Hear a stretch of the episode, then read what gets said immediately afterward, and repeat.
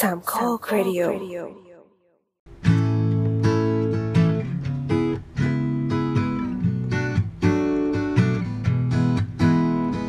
ก๊อกก๊อกก๊อกเปิดประตูเปิดออกดูเจอเจ้าหนี้ทวงตังค์มีไรหนุกหนุกมาปลุกให้คุณฟัง ไม่ต้องเสียตังค์ไม่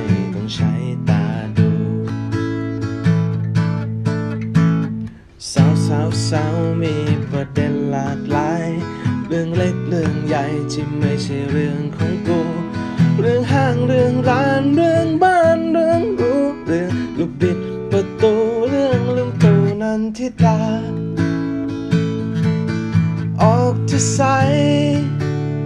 ถ้าใจของคุณเปิดฟ้า อาจมีพลัง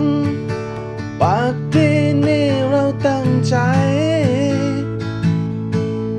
ฝากกดไลค์แชร์ในเสพรายการ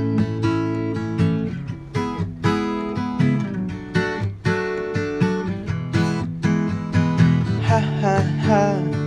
สนุกจังฟังตอนเดินทางหรืออยู่บ้านล้างจานจะออกกำลังกายหรือจะนั่งทำงาน ก็ขอฝากรายการ ไว้ประดับใจ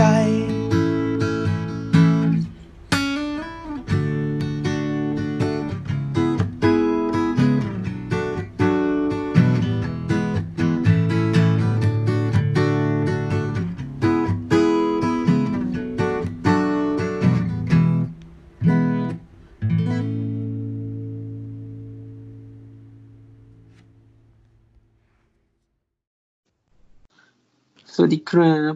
สวัสดีครับดีจ้า พบกับเสาเสาๆนะครับ เหมือนเดิมเอ้าทำไมไม่ได้ยินเสียงน้ำได้ยินอ่ายัยังไม่ได้พูด พูดสิ และนี่คือปวดฉี่สาวสาว EP หนึ่งร้อยสามสิบเก้านะฮะ ครับหนึ่งร้อยสามสิบเก้า เราอัดกันวันที่เอ่อยี่สิบเอ็ดกุมภาพันธ์สองพันห้าร้อยหกสิบสามนะฮะ แล้วก็ในอีกไม่กี่ชั่วโมงนี้ก็จะปล่อยแล้วนะครับ งานหยาบเหมือนเดิมนะครับ อันนี้ใช่เราก็ครับ เราก็อยู่ต่างแดนกันเหมือนกันเนาะครับเหมือนเดิมเหมือนเดิม ก็ EP นี้จะเป็น EP ที่ไม่ไม่ไม่ได้มีเนื้อหาซีเรียสจริงจังนะครับ ที่ผ่านมารายการเราเป็นรายการซีเรียสจริงจังมาตลอดครับครับผม EP นี้ก็เลยจะเป็นการเบรกคุยกันด้วยเรื่องเบาๆนะครับแล้วจะมี EP เบรกแบบมาเป็นระยะระยะ เพื่อไม่ให้รายการมันต้องพักไป จริง ๆ แล้วเราก็ไม่ได้มีเวลาเตรียมข้อมูลอะไรกันนะครับ เราก็เลยเอา EP เบรกมาคั่นตอนนี้ใครอยู่ที่ไหนกันบ้างครับ อยู่เชียงรายครับ อ่าโบทอยู่เชียงราย ส่วนน้ำกับตัวนะครับ ก็อยู่ลาดพร้าวเหมือนกันเราครับอ่าส่วนเราอยู่ปทุมก็คุยกันผ่านสกายนะครับ เรามีใครโผล่มาหนึ่งคนเนี่ยครับผมพี่โอผู้ล้างนมเสร็จแล้วนะครับอ๋อพี่โอล้างนมเสร็จแล้วใช่ไหมแต่พี่โอปิดกล้องกันเลยไม่ได้เห็นนมพี่โออ๋อเอ้สวัสยสวัสดีครับพี่โอครับ คนเราคนถูกลวนลามทางวาจากันขนาดนี้เลยเหรอครับอ๋อคือเรานัดอัดนัดอัดกันตอนประมาณสามทุ่มครึ่งนะครับ แต่พี่โอเพิ่งล้างนมเสร็จ อะไรว่าความจริงคืออะไรว่าเราคนแบ่งปันให้คุณผู้ฟังเขาเก็ตด้วยเปล่าล้างนมจริง ๆ ก็พี่โอบอกบอกว่าเดี๋ยววันเนี้ยพี่โอออนช้าหน่อยเพราะว่าเพิ่งกลับมาจากฟิตเนสใช่ไหมเออใช่มันก็ต้องล้างนมนะอืมเออมันก็ต้องล้างนมไงเพราะรายการเราเป็นรายการรายการที่คุยกันแต่เรื่องภายในแย่แล้วอืมอะนั่นแหละครับ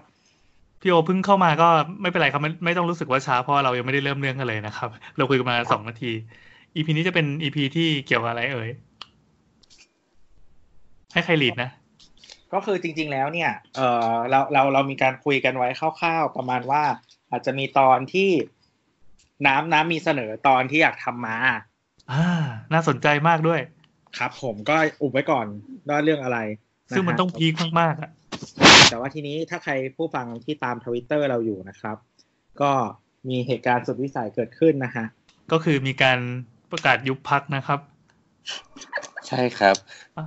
อันนี้คือสุดวิสัยนี่คือเกี่ยวข้องกับรายการเราเหรอใช่ไม่ใช่ครับ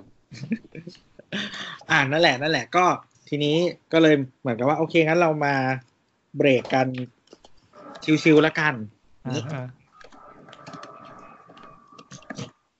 ครับก็ก็เลยมาเป็นอีพีนี้ ซึ่งเกิดจากความเซเลบของโบนนะฮะ ใช่เหรออ่าคือรายการเราจะมีตัวขายหนึ่งตัวนะครับ ก็คือโบนนะครับ ผู้ทวิตอะไรไปก็ถูกใจชาวเน็ต ใช่ใช่เหรอมีหลายครับหมื่นครับ ลองไปดูนะครับบอส not bad นะครับ เวลาบอสเขาพิมพ์เขาพิมพ์อะไรไปปั๊บจะได้รับความสนใจจากประชาชนอย่างกว้างขวาง จึงนำมาสู่ EP นี้ครับ เหนื่อยใจกับความเสด็จตัวเองจริงเลยจริงๆแล้วบอสเป็น นักร้องนำวงไปส่งกูบอสอดูเป็นครับพี่อ๋องเนี่ยเหรอเออพี่อ่องสะบัดแผ่นไม่ใช่นะไม่ใช่ที่ที่คือแบบมึงพูดอะไรไปก็ไม่แบบมั่นใจตัวเองอะไรเงี้ยเฮ้ยเราเพิ่งรู้ว่าเขาเล่นทวิตเตอร์ด้วยเราก็เพิ่งไป follow เขาเมื่อกี้เองเขาเขาเพิ่งเปิดอ๋อเหรอคือใช่คือเปิดเคยเคยฟังแบบจากบทสัมภาษณ์เขาอะ tac tic เขาคือแย่มาก ก็คือแบบ ใครฟอลเขาเขาฟอลกลับ ใครฟอลเขาเขาฟอลกลับเว้ยเออเออแล้วเสร็จแล้วไงแล้วอะ เขาก็บอกว่า เนี่ย เวลาที่เขารู้สึกว่าเขาเป็นคนดังใช่ไหมเวลาเขาฟอลกลับอะทุกคนก็แบบคนที่โดนเขาฟอลกลับอะก็จะแบบแคปหน้าจออะแล้วไปบอกว่าหุยพี่อ่องฟอเราแล้ว มันก็เหมือนกับการแบบกระจายข่าวไปอะ กระจายพื้นที่มีเดียอืมเหมือนสมมติว่าพี่แอนไปฟอแบบโหแอนเก้าแสนฟอแล้วอะไรเงี้ยอืมอืมอะไรอย่างนี้เขาก็จะแบบค่อยๆไปเรื่อย วันเราแล้วเขาจะซื้อคอนโดให้เราหรือเปล่าๆอืมเขาฟอเราแล้วเขาจะผูกปิ่นโตเราหรือเปล่านะ อืมอืมอืมอืมงั้นเรามาเข้าเรื่องกันดีกว่าครับอ่าโอเคครับอะอะเพื่ออธิบายก่อนก็ได้อะใครเป็นกูเหรออ่าให้มึงหุงเรื่องก่อนแล้วกัน อ่า โอเคครับผม ก็จริง ๆแล้วอ่าถ้าคุณผู้ฟังติดตามเรามา สักพักหนึ่งมานานนะครับจริงๆเราจะมีตอนหลาย ๆ ตอนที่ได้รับความนิยมนะครับ เกี่ยวกับที่เราคุยเกี่ยวกับ แนวแบบว่าสพูดถาปัตย์ถึงหรือเปล่าประสบการณ์การศึกษา ซึ่งไม่ใช่สถาปัตย์เสียใจด้วย ประสบการณ์ศึกษาของสถาปนิกไงอ๋อเกี่ยวโอเคโอเคพอได้ อ่า ประสบการณ์การแบบอ่าทำงานอะไรเงี้ยนะฮะทั้งจากฝั่งผู้สัมภาษณ์และผู้ถูกสัมภาษณ์นะครับ อืม ถ้าใครเคยย้อนย้อนไปฟังเนี่ยจำตอนไม่ได้แต่ว่ามันจะมีตอนหนึ่งที่เหมือนกับว่า เรานั่งคุยกันใช่ไหมที่บ้านแนทแล้วก็เหมือนอืมพี่แอนแนทอะไรอย่างเงี้ย จะเป็นแบบว่า ตอนนั้นเป็นเลเวลแบบผู้ถูกเป็นผู้สัมภาษณ์น้องๆ ส่วนโบ๊ทเนี่ย ส่วนโบ๊ทน้ำอะไรอย่างเงี้ย จะเป็นอ่าตอนนั้นเป็นผู้ถูกสัมภาษณ์อยู่เอ๋อหมายความว่าโบ๊ทกับน้ำนี่เป็นเหมือนคล้ายๆเป็นวิทยากรที่เราต้องไปขอความรู้อะไรอย่างงี้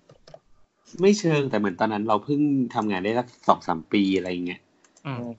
เออก็คือเหมือนแต่เป็นเป็นคนไปสมัครงานแล้วมีใบสัมภาษณ์อะไรประมาณนี้อ่าอืม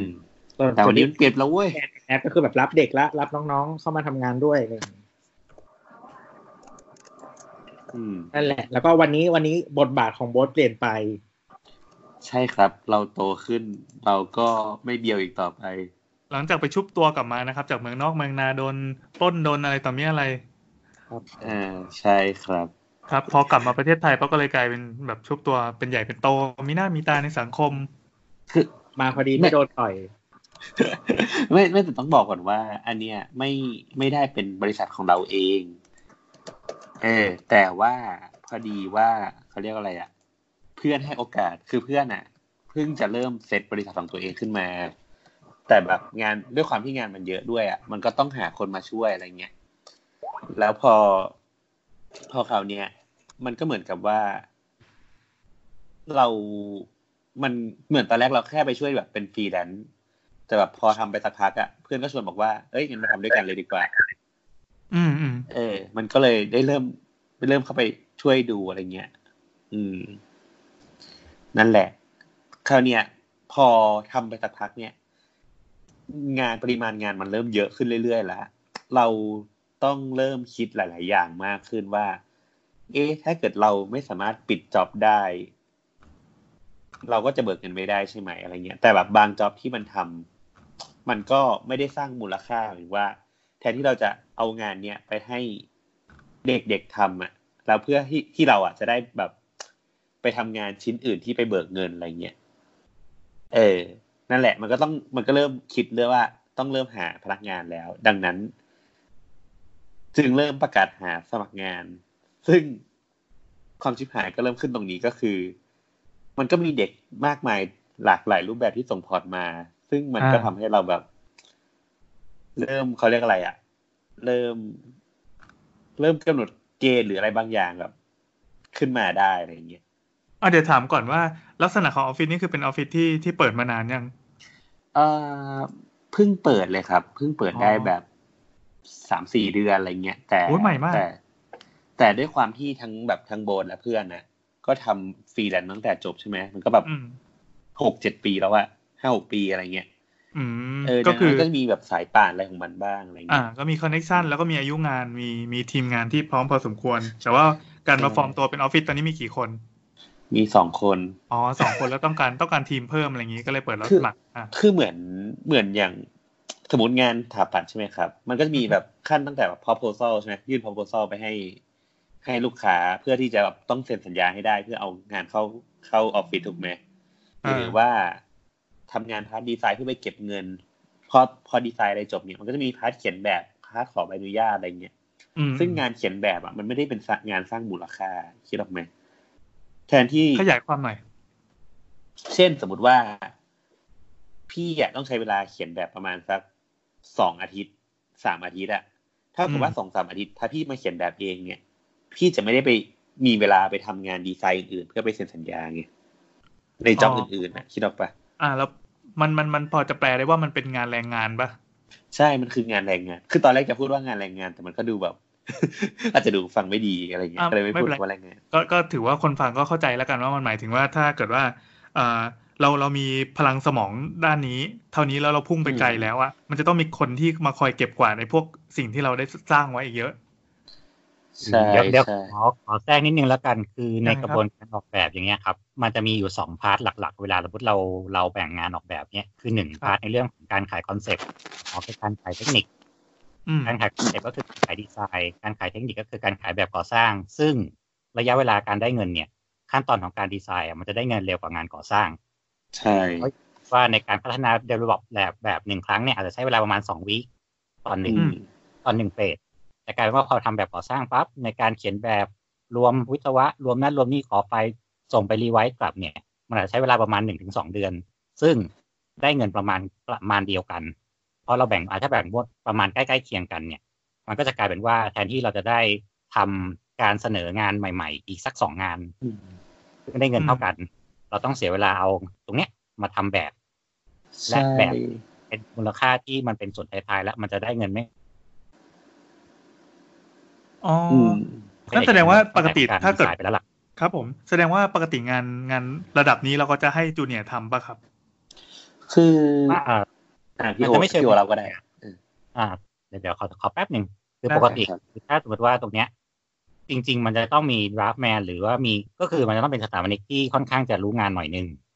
เพื่อมาทำในเรื่องของการเขียนแบบ เพราะว่าบางทีมันก็จะมีเรื่องของการดีดีไซน์เอ่อดีไซน์ของการเทคนิค พวกเนี้ยที่จะต้องไปตอบโจทย์ของงานดีไซน์อีกทีหนึ่งแต่โดยปกติพวกเนี้ยเราจะใช้เราจะใช้บุคลากรที่เป็นเรื่องของงานเทคนิคซะมากกว่าเช่นหนึ่ง draftman ที่เหมือนเขาทำงานตรงนี้โดยตรง อืมอะไรเงี้ย ซึ่งเราจะไม่ใช้บุคลากรที่เราสามารถเอามาทำดีไซน์ได้ แต่อย่างในกรณีของโบสเนี่ยโบสก็คือว่าอยากได้ junior หนึ่งคนอืมโบสใช่ถ้าพูดในออฟฟิศของโบสเนี่ยคือ ตอนเนี้ยโบสประกอบด้วย senior ที่เนี่ยสองคน อ่า senior สองคนประกอบประกอบร่างกัน เราต้องการเรามีสมองละ เราต้องการแขนขา เราต้องการ junior อ่าอ่าเอาดีไซน์ตัวนี้ไป develop ต่อ เอาดีไซน์ตัวนี้ไปทำ present เอาแบบที่ทำจบแล้วเนี่ย อ่าไปขึ้นเรื่องของงานเขียนแบบมาแล้วเรามาทำซึ่งเราจะได้เอาเวลาทั้งหมดเนี่ยไปทำดีไซน์ตัวต่อไปหรือไปหางานอื่อืนมใช่เพราะเพราะว่าอย่างที่พี่โอบอกแล้วแหละ มันด้วยระยะเวลาที่มันนาน แล้วก็อีกอย่างคืองานดีไซน์อะโอเคเหมือนว่า เราสามารถหมุนเวียนทำงานอื่น ๆได้อะสมมติว่าทำดีไซน์เนี้ยจบสามวัน เราก็อาจจะย้ายไปทำอีกงานดีไซน์ เพื่อไปเบิกเงินเบิกเงินเบิกเงินเบิกเบิกเงินให้ให้ได้เยอะที่สุดอะ แต่พอเขียนแบบนี้มันต้องแบบตั้งใจเขียนนะเพราะว่าพอพอเป็นแบบที่มันเขียนเมื่อไหร่ปั๊บเนี่ยมันมีผลกับหลาย ๆ อย่างนะเออเช่นพี่เขียนดีเทลนี้มาทำนู่นนี่มา มันคือเงินทั้งหมดอะอืม อืมนั่นแหละ มันคือสุดท้ายอะเหมือนเราก็แค่ต้องการแขนขาเพื่อที่เราจะได้มูฟไปทำอย่างอื่นอย่างที่โอบอกกันแหละ แล้วก็เราก็อาจจะมีหน้าที่แค่กลับมาเช็ค ว่าเด็กๆทำอะไร เฉยอืมอืมๆอืมเออ คือจะบอกว่าเสาร์เสาร์เราจัดมาจะร้อยกว่า EP แล้วเนี่ยอ่าอาชีพดับแมนเนี่ย เป็นอาชีพหนึ่งที่เราไม่ค่อยพูดถึงกันสำคัญนะสำคัญมากอ่าๆด้วยไม่ต้องก็เราก็เลยอยากรู้ไงเผื่อคนฟังเขาไม่รู้จักมาก่อนว่ามันคืออะไร ช่วยอธิบายหน่อยดาร์ฟแมนดาร์ฟแมนก็อืมอธิบายยังไงดีอะอ๋อเป็นว่าจบอะไรมาก่อนดาร์ฟแมนเนี่ยจะจบเป็นปวช ปวส อ๋อไม่ต้องไปใช่สเขีถายนบันแบบก็อะได้ไรเหรอก็ได้ ไม่ต้องไม่ต้องอืมอืมคือมันไม่มันมันไม่ได้มีว่ามีกระทรวงดาร์ฟแมนอะไรอย่างเงี้ยหรอกปะเออเออรับแมน อืม แต่คือดับแมนเนี่ยก็คือจะเป็นคนทำแบบอย่างที่บอกอะก็เหมือนเหมือนเป็นมือเป็นขาให้สถาปนิกอะเอออสมมุติถ้าเป็นถ้าเป็นโรงงานวิศวะโรงงาน ก็ก็คือสถาปนิกใช่ไหมส่วนดับแมนก็คือแบบช่างประจำเครื่องอะอ๋ออะไรอย่างนั้นน่ะ ก็เป็นคนพันอาคนพันอาชีวะก็ได้ เออเออใช่ใช่จริงๆจริงๆดับแมนเป็นใครก็ได้ด้วยซ้ำที่สามารถอ่านแบบและเข้าใจแบบ ใช่ก็ต้องเขียนได้ด้วยดิ ใช่เขียนแบบได้ไงใช่ใช่คือคืออย่างน้อยอะเป็นดับแมนอะต้องเข้าใจสามมิติ ต้องเข้าใจระบบการจัดการบางอย่างแล้วต้องเขียนโปรเขียนออโตแคดได้อืมอืมอืมเออนั่นแหละ อันนี้คือแบบใครทีเดียของพื้นฐานของดับแมนเลย อ๋อเออ แล้วเรามีแบบเอ่อจบจบปอตีมาทำดับแมนบ้างไหมมีมีคือต้องบอกว่าเวลาบางคนอะ ไม่ได้ชอบงานดีไซน์ ดังนั้นเนี่ยบางคนอาจจะมีพรสวรรค์กับการเขียนแบบการเข้าใจแบบ การจัดการระบบแบบอะไรเงี้ยมันมีมากมายเต็มไปหมดเลย เออซึ่งเขาก็อาจจะทำได้ดีในสิ่งนี้อะไรเงี้ยแต่แต่ในเมืองไทยเนี่ย เอ่ออาชีพดับแมนเนี่ยค่อนข้าง คือเหมือนว่าในสายตาเด็กที่จบเป็นจบถาปัดอะจะไม่ค่อยให้ความสำคัญกับดับแมนเท่าไหร่ เพราะเพราะมันก็ดูสำหรับโบสอะโบสรู้สึกว่ามันก็ดูกากอะอุตส่าห์จบถาปัดแล้วไปเขียนแบบธรรมดาอ๋อแบบฝีมือเดียวกับที่ช่างปวช ปวสทำอะไรเงี้เฮ้ยยอเฮ้ยอันนี้อันนี้เป็นอันที่เป็นอันรู้กันนะว่าเราไม่ได้เหยียดใครแค่บอกเอว่าอไม่ไม่ได้เหยียดอันนี้แค่เล่าให้ฟังน้อๆแต่เออแต่ว่าจะเป็น feeling จริง ๆ แล้วว่า ดาร์ m แมนเนี่ย ยิ่งเขาเก่งขึ้นเท่าไหร่อะ ค่าตัวเขาแพงมากนะ เหรอเหรอคือพี่พี่แอนต้องเข้าใจก่อนว่า สมมติว่าพี่แอนทำสิ่งไหน จนพี่แอนช่ำชองแล้วอะอ่าพี่แอนก็จะรู้ว่าพี่แอนก็จะมีคีย์ลัดมีทางลัดของพี่แอนสมมติสมมติว่าโบส โบสจ้างว่า สมมติพี่แอนเขียนมาเป็นแบบบ้านแบบเป็นร้อยหลังเนี่ยอืมโบสก็เอาแบบแค่แบบให้พี่แอน พี่แอนก็รู้ว่า อ๋อ ตรงนี้เอา detail นี้มาใส่ เอานี้เอานี้มาใส่อ๋อ จัดหน้าเนี่ยคิดออกปะมันก็คืออมเป็นมี template ทุกอย่างแล้วอะอืมอืมเผลอๆจากจากพี่แอนเขียนสมมติบทต้องเขียนเองบ้านแบบสามอาทิตย์ใช่ไหมพี่แอนอาจจะเขียนแค่อาทิตย์เดียวจบ แต่พี่แอนเรียกเก็บเงินในราคาสามอาทิตย์ได้เนี่ยอืมอะไรอย่างเงี้ย มันก็เป็นเออวิเป็นวิชาช่างประเภทหนึ่งใช่ มันเป็นวิชาชีพวิชาช่างอันหนึ่งอืมเออนั่นแหละ แล้วก็ยิ่งแบบดับแมนที่เก่งๆอะเขาแบบเห็นงานมาเยอะอะเขาก็จะสามารถเคลียร์ดีเทลให้ได้เลยอะ อืม น้ำเสียงดังอะมาครับ แล้วทีนี้เออเราเราเข้าใจเรื่องดับแมนละถ้าเกิดว่ามีใครสงสัยอะไรก็มาถามต่อได้นะเราเราไม่ค่อยได้พูดถึงเรื่องซึ่งด้านเทคนิคการการทำอาชีพที่มาประกอบด้านนี้เท่าไหร่เอออือมอืมอะแล้วทีนี้ยังไงต่อครับ รับสมัครงาน ก็ก็แหละพออย่างที่บอกว่าพอคนมันไม่พอแล้วงานมันเยอะละก็เลยต้องครับเริ่มหาสมัครงาน ดังนั้นนะก็เลยเปิดประกาศสมัครงานเข้าไป ในในเว็บอาษา ในอาษาคือ Facebook อะไรอะอาษาคือเว็บ สมาคมสถาปนิกสยาม มันจะมีมันจะมีแบบหนึ่ง feature ที่แบบให้ประกาศหาพนักงานได้มันเป็น job board ของเว็บ เออเออเออเหมือนแบบ JobsDB อะไรเงี้ยมันคือคล้ายๆคึกคักปะคึกคักนะ เออมันมีไม่เหมือนปีปีว่ามันเป็นแค่แบบคลาสสิฟายอะไรอย่างเงี้ยเออ ก็เป็นเหมือนเว็บบอร์ดโง่ๆที่แบบเออให้คนมาทิ้งข้อมูลอะ เออ เรกลิสอะไรอย่างเงี้ย เออ เสร็จแล้วคนก็จะสมัครงานมาอะไรเงี้ย อืม นั่นแหละ ก็เริ่มเริ่มประกาศหาคน ที่จริงอันเนี้ยคือประกาศรอบสองละ เหมือนจริงๆอะ ต้องบอกกันว่าออฟฟิศอะมีแพลนจะขยายตั้งแต่สักสามสามเดือนก่อนแล้ว อืม แต่ว่าสามเดือนก่อนเนี่ย มันเหมือน มันก็ยังเซเซอยู่อะมันยังไม่แน่นอน พอเหมือนเราก็เคยเรียกเด็กมาสัมภาษณ์แล้วอะไรเงี้ยแต่เราก็ค้นพบว่าแบบ พอสัมภาษณ์สักพักเรา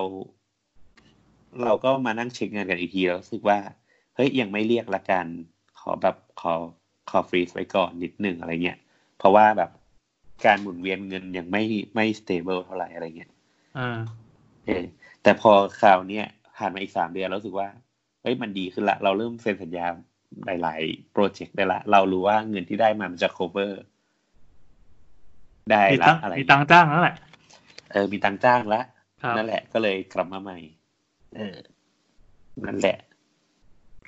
แล้วไง ทุกคน อืม ก็แล้วไงนี่คือยังไงดี แล้วไงก็ก็เลยคือก็เลยไปลงประกาศอ่าแล้วไงต่อครับอืมมีคนมาสนใจไหม มีนะ คือค่อนข้างเซอร์ไพรส์อ่าก็คือ เราว่าได้เกินสักยี่สิบสามสิบเฮ้ยไม่เยอะเออวะเออมันเยอะจังวะเอออันเนี้ยคือมันมันคือความตลกมากที่เรารู้สึกว่า คืออย่างนี้ออฟฟิศอะเพิ่งตั้งใช่ไหม ดังนั้นอะเว็บไซต์อะมันก็ยังไม่มีอะไร Facebook เนี่ยเข้าไปคือแบบล้างมากอ่าก็คือเปิดทิ้งไว้เฉยๆที่ยังไม่มีอะไรอะไม่มีแต่คอนพี่แอนคิดดูว่า ใบสมัครยี่สิบสามสิบใบที่ส่งเข้ามาดูบนดอทบาร์ยังเยอะกว่า เออ คิดออกไหม ใบสมัครยี่สิบสามสิบใบที่เข้ามา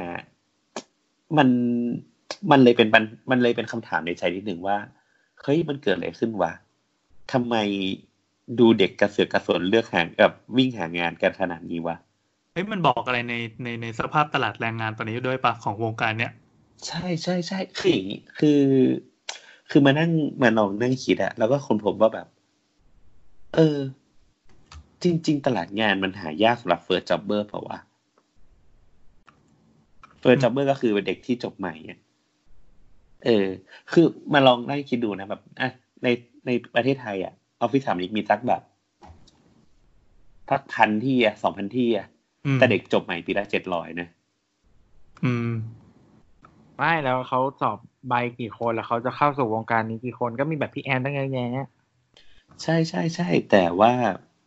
มันก็มันก็หางานเยอะจริง ๆ อะไรเงี้ยอืมอืมเออ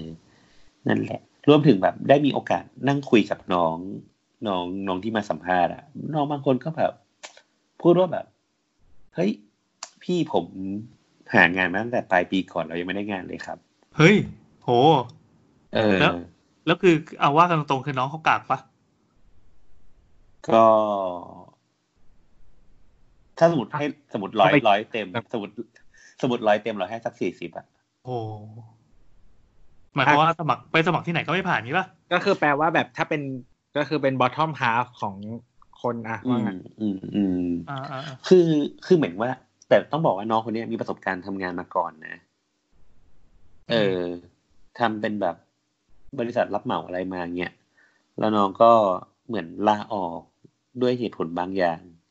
อืมแล้วหลังจากลาออกน้องก็คงคิดว่าตัวเองจะได้งานในเร็ววันน่ะอืม เออ แต่ปรากฏว่าน้องบอกว่าผมออกมาตั้งแต่แบบพฤศจิกาหรือธันวาเนี่ย จนถึงวันเนี้ยยังไม่ได้งานใหม่เลย ผมสมัครมาหลายที่แล้วอะไรเงี้ยอ่าเออ แล้วจะบอกว่าคือน้องอะ นั่งรถมาจากต่างจังหวัดเพื่อมาสัมภาษณ์งานนะเย้เออ คือช็อกมากอะเขาเรียกคะแนนสงสารแบบไม้ทองคำอะไรอย่างเงี้ยป่ะอืม จริง ๆเขาอยู่หลังติดนั่นแหละเออเออนั่นแหละซึ่งสิ่งเนี้ยมันสะท้อน จริง ๆ อันเนี้ย มันสะท้อนความแบบสิ่งที่หม่อมเต่าพูดนิดนึงอะหม่อมหม่เต่าอมว่าไงเต่าครับคือทำไมอะไม่ไรเปิดวะเกิลเนี่ยหรอ เออ แค่เปิด Google คุณก็ได้งานแล้วอะอ่าอ่าเฮ้ยเราก็คิดว่ามันไม่จริงนะ มันมันวิกฤตประมาณหนึ่งนะ เออ ไม่ไม่คืออย่างนี้ ตลาดงานที่มีรองรับจริงๆมันมีตำแหน่งงานเปิดเยอะพอสมใช่ควรใช่แต่ที่เขาสำรวจมาเนี่ยในในฐานะกระทรวงแรงงานเนี่ยก็คือหลักหมื่นหลายหมื่น อืม แต่ว่าเราอะความสามารถสกิลความและความต้องการของเราเองอะมันตรงกับสิ่งที่เขามองหาหรือเปล่า อืมอืมอืมเออคือคือคือเราเป็นแรงงานที่เขาเขาเขามองหากันอยู่ไหมที่มันขาดกันอยู่ไหมอะไรอย่างเงี้ย หรือถ้าเราไม่ตรงเราสามารถปรับไปอยู่ตรงนั้นได้ไหมหรือปรับได้แล้วเอ่อเงินต่างๆ เนี่ยมันมันมันมันตอบโจทย์ชีวิตเราหรือเปล่า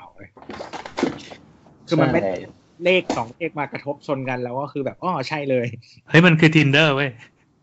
เออ ก็ใช่ใช่ใช่ใช่คือมันต้องปัดไปเรื่อยๆ แล้วคือปัดแล้วแมทช์แล้วไม่ได้แปลว่าจะคุย แมทช์แล้วไม่ได้แปลว่าคุยแล้วจะได้เจอเนี่ยหรอกปะเออเจอแล้วก็จะไม่ใช่ว่า จะได้เย นั่นไงเนี่ย อันนี้เป็นซิกเนเจอร์ของตัวไม่ก็เราต้องลองเราต้องลองใช้ของก่อนป้าวะก่อนจะคบกันอะเออเออก็ลองใช้ของ ลองใช้ของ ใช้สักว่าลองใช้ของอะนะ ก็แบบฟรีทริอัลไง หรือเหมือนแบบสมมติเตียงนอนได้แบบร้อยร้อยวัน ถ้าไม่พอใจคืนเงินอย่างเงี้ย เอาไปเทียบกับเตียงเหรอ ที่นอนที่นอนพูดผิด โอเคทินเดอร์ไงต่อเราเคยทวีตไว้ประมาณว่าแบบ เหมือนคนเราอะถ้า อ่าถ้าแบบเหมือนรสนิยมตรงกันอะไรเงี้ย อุปนิสัยใจคอตรงกันก็คือเป็นเพื่อนกันได้อ่า เออถ้าหน้าตาตรงกันก็นัดเยกันได้ แต่ว่าถ้าสองทั้งสองก้อนเนี้ยตรงกันอะถึงจะแบบคบหาเป็เป็นนแฟนกันได้โอ้เออ นั่นแหละ แต่ว่าทั้งหมดทั้งมวลก็คือเข้าเรื่องก่อนว่าแม่งจริงๆเดี๋ยวนะเมื่อกี้แม่งไลฟ์โค้ดขึ้นมาได้ไงวะไปถึงนั้นได้ไงวะอะแต่จริง ๆ เราว่าเราอะก็คงจะเป็นเขาเรียกอะไรเป็นนายจ้างมือใหม่อะนะอ่าแต่สำหรับอย่างอย่างพี่แอนกับตัวเนี่ยก็น่าจะมีประสบการณ์ในการดีคูดคนมาประมาณหนึ่งอืมเออ ซึ่งให้เราเล่าของเราก่อนใช่ไหมแล้วเอาในสมัยพี่เอาสมัยพี่แอนก่อน พี่แอนเนี่ยการรีคูดคนเนี่ยเออแต่พี่แอนก็ทำหลายหลายในหลาย ๆ ตลาดแรงงานถูกไหมตั้งแต่อ่าเป็นกราฟิกดีไซเนอร์เป็นเป็นเจ้าของร้านกาแฟอืมอะไรเงี้ยการรีคูดคนของพี่แอนน่ะปกปกติโดยทั่วไปแล้วอะพี่แอนเออมันใช้มันเกมีณฑ์อะไรในการ มันมีทั้งตำแหน่งที่ดูเป็นเหมือนแบบ white collar blue collar ของเราเออเอถูกอ อ่าเอาเป็นว่าเอาขอแบ่งเป็นสอง part ละกัน คือ part แรกที่เป็นพนักงานออฟฟิศทำงานอยู่กรุงเทพขึ้นรถไฟฟ้าเอออย่างนี้ก็จะเป็นเป็นเป็นกลุ่มหนึ่ง ก็เราชอบไปฟังเวลามีน้องมาสัมภาษณ์นะ เพราะว่าเราเหมือนจะถามข้อมูลอะคือเป็นพวกชอบถามอยู่แล้ว ก็ถามข้อมูลว่าว่าอ่าเหมือนคิดยังไงอะไรเงี้ยก็ก็มีวิธีสัมภาษณ์ตามปกติ แต่เราไม่ได้ไม่รู้ว่าตำราเขาเป็นยังไงเราก็แค่ว่าหาคนที่รู้สึกว่ามันตรงจริตกับเราก็อย่างที่ว่ามันคือการแบบ ปัดซ้ายปัดขวา ส่วนใหญ่อย่างงานที่เรารับรับสัมภาษณ์รับสมัครเนี่ย ก็คืออ่าเอาตอนแรกก่อน ตอนแรกก็จะเป็นแบบพวกบริษัทแนวแนวอืม production house ละกัน พอไปนั่งปั๊บแล้วก็มีคนมาสัมภาษณ์อะ มันก็จะมีแบบตัวมึนที่ไหน ที่ไหนก็ไม่รู้มา อันนี้เราก็จะคุยกันตรงๆว่าเออเนี่ยเรารับสเปคเราเป็นเนี่ย เราจะพูดค่อนข้างแข็งว่าเนี่ยสเปคเราอย่างนี้ ถ้าเกิดว่าเขามาปั๊บแล้วก็มันตรงกับสเปคที่เราต้องการอะที่เหลือก็คือคุยแล้วว่า ว่าคุณสมบัติอย่างอื่นได้ไหม เดี๋ยวจะบอกให้ฟังว่าเกณฑ์เกณฑ์อันดับหนึ่งของเราคืออะไรอ่าต่อมาที่ที่ที่สองที่เราไปนั่งสัมภาษณ์ ก็คือไปรับสมัครนะ อันนี้จะง่ายหน่อย มันเป็นแนวแนวแบบ digital agency ดังนั้นที่คนที่เข้ามาเนี่ยเราก็ดูฝีมือ ดูฝีมือแล้วก็ดูทัศนคติ แค่นั้นเองแล้วแต่ว่ามาทำหน้าที่อะไรส่วนเราอะจะเป็นคนที่ดูฝั่งฝั่ง production ฝั่งดีไซน์ฝั่งดูว่าเขาทันสมัยพอหรือเปล่า เพราะว่าเมื่อก่อนมันคืองานงานเกี่ยวกับไอทีโดยเฉพาะงานพวกทำเว็บอะแหละทำเว็บทำแอปอะไรเงี้ย มันก็จะดูง่าย มันมันมันเช็คคนเช็คอะไรต่อมีอะไรได้ง่าย อันนั้นก็จะเป็น part หนึ่งวิธีที่เราจะเลือกคนว่าเอาหรือไม่เอาเนี่ย มันจะมีขั้นรอบตัดเชือกรอบสุดท้าย สมมติว่ามีสามคนที่เข้าเกณฑ์ เราจะเลือกคนที่ตลกที่สุด เออแค่นั้นแหละ อันนี้เพราะคือรู้สึกว่าซีนของพี่ที่พี่เลยหาคนซีนแบบพี่ เออจะว่าใช่ก็ใช่นะ แต่เราก็ไปอธิบายกับกับคนอื่นในทีมไงไปอธิอธิบายกับเจ้าของบริษัทว่าทำไมเราถึงเลือกคนตลกอะเพราะว่าคือคนที่มาทำงานกับเราอะคือตอนเนี้ยฝีมือคุณเท่ากันละคุณสมบัติทุกอย่างคุณเท่ากันละคือถ้าคนที่ตลกหรือว่าก็เป็นคนที่แบบอ่าอยู่กับวงวงสนทนาที่บรรยากาศ วัฒนธรรมองค์กรออฟฟิศมันเป็นอย่างเงี้ย ได้ มันก็จะอยู่ยาว แล้วก็เป็นอย่างนั้นจริง ๆ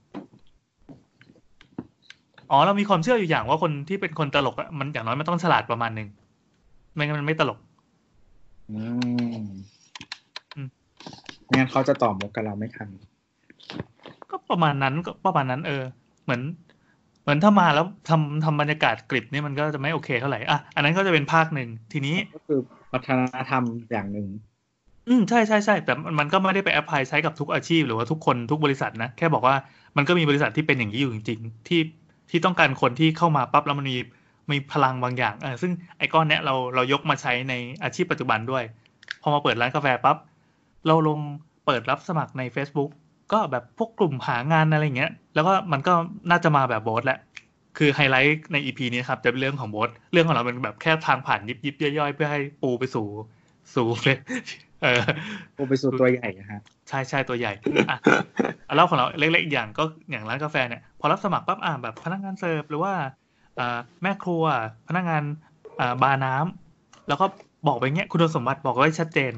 แล้วบรรทัดสุดท้าย อันนี้คือจริงๆ แล้วเมียเป็นคนรับนะ เพราะว่าเมียจะเป็นคนที่ชอบแบบดีลกับคนต่อสู้กับคนนะ ให้โทรมาเท่านั้นวันนี้ ซึ่งเป็นบรรทัดสุดท้ายนะ แม่งมันคนโทรมาเนี่ย น้อยกว่าคนที่สนใจมากๆอะแสดงว่ามีคนที่อ่านนะกูอ่านแค่ข้างบนอะเสร็จปั๊บก็สนใจคะ สนใจคะ สนใจคะกันเพียบเลย ซึ่งวันนี้มันก็กรองไว้ได้อยู่แล้วมันมันมันกรองง่ายมาก หรือไม่ก็คนที่ส่ง message มา สวัสดีคะมันก็กรองง่ายอยู่แล้ว ที่เหลือก็คือแบบเช็คตาม social profile เพราะอาชีพนี้มันเป็นอาชีพที่ จะว่ากันตรงๆก็คือไม่ได้ต้องได้ใช้ skill อะไรเท่าไหร่ จะจบอะไรมาก็ได้ เออมันต้องมา on training ตอนทำงานอยู่ดี ใช่ใช่ใช่กว่าจะมาถึงรอบ audition นะก็คือมานั่งเจอกันเจอหน้าสัมภาษณ์กันเนี่ยคือปัดตกไปเกินหกสิบเปอร์เซ็นแล้วอะเออเชี่ยเยอะเวอร์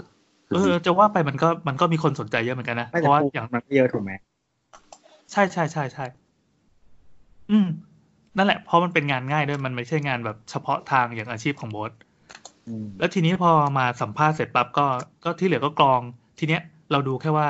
ใครที่มันมีรัศมีความ อืม ความ toxic แล้วกัน อย่างเมื่อกี้เราบอกว่าเรารับคนตลกใช่ป่ะเพราะว่าเราเชื่อว่าคนที่ที่กระโดดไปอยู่ได้ถึงตรงนั้นนะมันต้องมีมีอะไรบางอย่างละคือคนจะจะเลวหรือจะอะไรก็ได้ สมมติว่าแบบเป็น เป็นพวกตลกร้ายอะ ก็ยังได้ แต่ขอให้ตลก แต่ว่าพอมาถึงตรงเนี้ยเราขอให้แบบมันประคองทีมประคองร้านให้อยู่รอดได้ ดังนั้นวิธีการตัดเชือกรอบสุดท้ายก็คือว่าดูว่าเขาเป็นคน toxic หรือเปล่าถ้าเป็น toxic ก็คือตัดออกจบแค่นั้นเองเราก็ tox ic นี้ยังไงอะ toxic ต่อสิ่งแวดล้อมหรือ toxic ต่อคนในทีมเองเอ่อต่อสิ่งแวดล้อมมันคืออะไรวะมันทำให้บรรยากาศมันการทำงานไม่สนุกอะใช่ แค่นั้นเองอืมอืมคือหลังจากการดูฝีมือเอามาทดลองทำงานมาอะไรแล้วคือ คือช่วงทดลองทำงานก็คือจ่ายค่าแรงเขาไปเป็นรายวันตามปกตินะเสร็จปั๊บค่อยมาอ่าเรียกในในขั้นขั้นตัดเชือกว่าอ่าโอเคคุณคุณได้งาน คุณอยู่สำรองนะ แล้วถ้าเกิดว่า เดี๋ยวถ้าเกิดเรามีการตำแหน่งว่างเดี๋ยวจะเรียกไปอะไรเงี้ย ก็ก็ไม่ได้ทำลายน้ำใจกันอืมก็หลายอย่างว่าพวกบุคลิกภาพพวกอะไรมันก็สำคัญ เออ แต่เพราะของพี่แอนเป็นงานบริการด้วยใช่ไหมครับ ใช่ใช่ใช่เออเอออืมแล้วอย่างของตัวของตัวนี้คือน่าจะเป็นบริษัทใหญ่เลย ก็จริงๆก็มีหลาย อะก็เคยเคยทำมาหลายชื่อใช่ไหมหลายที่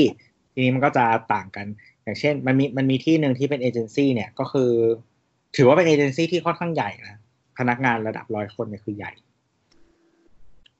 เออทีเนี้ย มันที่นี่มันมีวัฒนธรรมอยู่ว่า เวลาสัมภาษณ์อะไม่ว่าจะเป็นคนที่ตำแหน่งจูเนียร์กว่าเราหรือซีเนียร์กว่าเราอะก็คือเราก็เข้าไปถามได้ อืมคือเหมือนแบบก็คือ อะประมาณว่าเออจะจะทำงานด้วยกันนะก็คือมึงก็เข้าไปเถอะอะไรเงี้ยเอาไปคุยรู้จักอะไรเงี้ย ซึ่งบางครั้งอะสัมภาษณ์ประมาณแบบห้าคนอะไรเงี้ย แล้วก็มีผู้ถูกสัมภาษณ์หนึ่งคนเออซึ่งแต่ว่าเหมือนตอนนั้นเราก็ยังแบบอ่า เด็กๆอยู่อะไรประมาณเนี้ยก็ก็ถามอะไรแบบ ก็ปกติจะไม่ได้เป็นคนถามหลักถ้าถ้าอยู่ตอนที่อยู่ที่นั่นเนี่ยเด็กๆอยู่แต่ว่าก็ อืม ปกติก็ถ้าถ้าเป็นตอนเลเวลนั้นน่ะ เราจะมองสิ่งที่คือเราสามารถมีเซ y ิงในการบอกว่าชอบหรือไม่ชอบคนนี้ได้ นะแต่ไม่ใช่ final decision maker ใช่ไหมอืมอืมซึ่งไอการที่ถามถามเรื่องแบบที่หาความแบบชอบไม่ชอบหรืออะไรอย่างเงี้ย ก็บางทีก็จะมี test บ้าง คือบางอย่างอะ มันจะมี skill บางอย่างที่เราเป็น expert ในทีม แม้ว่าเราจะเป็น junior อย่างเงี้ยเราก็จะถามตรงนั้น เพราะว่าคนอื่นไม่สามารถถามแทนเราได้อืมแบบ skill พวกเกี่ยวกับการทำวิจัยหรืออะไรประมาณเนี้ย ปกติเราจะเป็นคนถาม อืม เพราะว่าเอ่อก็คือมีประสบการณ์อะไรประมาณนี้เขาก็จะถาม ซึ่ง คือจริงๆคำถามวัดง่าย ๆ ไม่กี่อย่าง หรือว่าลองให้เขาดีไซน์อะไรบางอย่างเนี่ยมันก็พอจะรู้แล้วว่าเขาแบบเข้าใจขนาดไหนอะไรเงี้ย ซึ่งเอ่อตรงนี้มันบางทีมันไม่ได้เกี่ยวกับ แก่หรืออะไรมันเกี่ยวกับเคยทำหรือไม่เคยทำเลยมันมากกว่าอืมอืมแล้วก็จะมีคำถามอีกประเภทหนึ่งก็คือจะเป็นเรื่องของเอ่ออ๋อพี่โอใส่เสื้อผ้าอะไรกลับมานะครับ เมื่อกี้ปิดหน้าด้วยนะจะโชว์นมไงอะขออภัยนะฮะถ้าเป็นแบบพวกที่ผู้ฟังไม่เข้าใจ พอดีเราเปิดเราพยายามเวลาเราอยู่ห่างกันอะ เราจะพยายามให้เปิดกล้องนะ ถ้าเป็นไปได้นะฮะเพราะว่า เอออย่างเช่นโบ๊ทเปิดไม่ได้เพราะว่าแบบโบ๊ทขโมยเน็ตใช้อะไรประมาณเนี้ยนะฮะ ไม่ใช่ อันนี้ใช้เน็ตตัวเองแล้ว อะต่อต่อต่อ ก็เลยเหมือนแบบ คือเวลาเล่นมุกอะไรอย่างเงี้ย มันจะได้ส่งรับกันได้ง่ายอะไรประมาณนี้นะครับ พยายามอย่างนั้น อ่าต่อนะฮะทีนี้ เอ่อ เวลาหาความเข้ากันได้อย่างเงี้ย ก็จะถามเช่นแบบ กินเนื้อไหมครับ เออหรือทำไมวะ มันสำคัญนะ มันสำคัญดิ คือคืมิอทจติ้ริงงปะๆอะไรนะ มิทติ้งแบบเวลาไปกินข้าวด้วยกันอะไรเงี้ยคือคือจริง ๆ มันไม่ได้เป็นจุดตัดหรอกเพียงแต่ว่าถ้าเราไอถามคำถามอะไรแบบนี้ แล้วก็คือบางทีอะคือไม่ไม่กินก็ได้ แต่ว่ามันแบบบางทีมันสามารถเป็นบทต่อสนทนาหรืออะไรอย่างเงี้ยได้ มันจะต่อไปไหนอะเช่นเช่นก็คือคือบางคนมันก็จะยิงเป็นมุกมาบอกว่าอะไรอย่างเงี้ยแบบเหมือนแบบ ก็ไม่กินเพราะนู่นนี่นั่นอะไรอย่างเงี้ยเออ เออ คือคือปกติเราก็คือพยายามจะแบบทำให้บรรยากาศมันแบบ ฮาในห้องสัมภาษณ์นิดนึงเพื่อเพื่อแบบเพราะว่าปกติคนมันจะเครียดมากเวลาอยู่ในห้องสัมภาษณ์อะอันแน่นอนใช่ผมว่าแบบหลีดไปเรื่องกินของที่ชอบกินอะไรอย่างเงี้ยก็ได้อ๋อเพื่อเพื่อเขาให้จริงให้แสดง true color ออกมาปะใช่ใช่คือคือไม่ไม่ไม่ไม่ได้คิดถึงขนาดนั้นแค่ประมาณว่าอยากให้เขาแบบเป็นตัวเองนิดนึงอะ คือการที่เก่งมากๆแล้วอะเราจะไม่ได้คำตอบอะไรเลยอะอืมอันนี้อันนี้เห็นด้วยเพราะว่าพี่พี่คิดดูนะแบบออฟฟิศที่บททำใช่ไหม คือพี่ว่าบทเป็นคนน่ากลัวไหมเป็นคนที่ต้องแบบโดนบูลลี่ได้อย่างเงี้ยแต่แบบน้องๆก็คืไม่อแบแต่บ first มานั่งตัวเกร impression งก็แบบไม่มีใครอยากบูลลี่มึงนะอืมเขาอยากยกมือไหว้ไหว่ายเอาเออนั่นแหละโป้งไว้ตรงหน้าผากเลยเอาไว้เอออะอะต่อตัว เออ นั่นแหละ ก็จะมีคำถามประมาณนี้ แต่ว่าพอโตขึ้นโตขึ้นเนี่ยอย่างอย่างที่ปัจจุบันเนี้ยก็คือปกติจะมีเทสให้น้องทำมี test ก่อน มี test ให้ทำก่อน แล้วก็แต่จริงๆ test อะไม่ได้ไม่ได้ไม่ได้คาดหวังว่า คือคืองานที่ทำเนี่ย มันเป็นเกี่ยวกับพวกอ่าเขาเรียกว่าอะไรอะ มีแบบ Data มีอะไรประมาณเนี้ยอืมคือไม่ได้คาดหวังว่าจะทำได้แบบดีมากอะไรเงี้ยเพราะสุดท้ายต้องมาเรียนอยู่ดี ฮ้ยการ test มันคือยังไง มันทำอะไรอะไม่เคย test เจอจะแบบมีจะมีชุดข้อมูลให้ครับ แล้วก็มีคำถามเป็น business question อ๋อ แล้วก็อืมแล้วก็ดูว่าแล้วก็ให้เขาตอบคำถามอืมอืมมันก็จะมีวิธีการตอบคำถามหลายแบบ บางคนก็จะทำมาเป็นสไลด์ หลาย ๆ หน้า อ๋อ test test แบบไม่ได้ทำ quiz เขียนตอบตรงนั้นใช่ไหม คือไปให้การบ้านไปแล้วกลับมาอย่างเงี้ยเหรอ คือเมื่อก่อนนะให้ทำตรงนั้นเลยแต่มีเวลาให้เป็นชั่วโมงอะ อ๋อ เออ แต่ว่าหลังๆนี่แบบรู้สึกว่า เสียเวลาเราแต่จริงๆ คือจริงๆอะเราก็อยากให้ให้ทำตรงนั้นแหละเพราะเป็นเราเราไม่ชอบเอากลับไปทำที่บ้านเออใช่แต่ว่าใช่แต่เหมือนแบบคุยกันกับหลาย ๆ คนแล้วเออก็เห็นตรงกันว่าเออกลับไปทำที่บ้านมันมันมันเซฟเวลาเรามากกว่าในตรงนั้นเนี่ยอ่าก็เลยตอนนี้ก็เลยเป็นแบบนั้นแต่ว่าก็เป็น business question มา ซึ่งบางคนก็อาจจะทำมาเป็นแบบ Excel ก็คือเล่นกับ Data ชุดที่ให้ไปเออบางคนก็ทำเป็น PowerPoint มา หรือบางคนก็แบบพิมพ์มาโง่ๆหรือแบบไม่ค่อยมีอะไรให้เราอะไรเงี้ยก็มี อืม เออคือคือ แต่ละคนก็ไอ้นี่ไม่เหมือนกัน แล้วก็บางคนเหมือนก็เราก็จะมี reaction บางอย่างเวลาเขานำเสนอเอ่อคำตอบให้เราอย่างเช่นว่าแบบมีการขอโทษว่าแบบเออเขาทำได้ไม่ดี หรือว่าแบบจุดไหนที่เขาไม่เข้าใจหรือจุดไหนที่เขาผิดพลาดอะไรประมาณเนี้ยอืมเออ ซึ่งมันก็จะเห็นวิธีการแก้ปัญหาในสิ่งที่แก้ปัญหาแบบเฉพาะหน้าว่าแบบเอ้ยแต่ละคนเขา handle ปัญหาตรงนี้ยังไง หรือว่าแบบ หรือบางคนแบบไม่ได้ทำได้ดีมากอะไรอย่างเงี้ยแต่เขาพยายามทำให้ให้มันแบบเป็นไปที่สุดตามที่เขาตั้งใจไว้อะไรประมาณเนี้ยอืมหรือบางคนก็พยายามหาคำตอบ ที่หมายถึงว่าเขาหมุน Data ได้ไม่เยอะแบบหมุนไม่ค่อยเก่งอะไรอย่างเงี้ย ก็พยายามหาจุดตรงไหนมาตอบเสริมแทนเพื่อให้มันสุดท้ายแล้วมันได้คำตอบเอ่อที่เราตั้งไว้อะไรอย่างเงี้ยเพื่อตอบคำถาม business question ที่เราตั้งไว้ให้ได้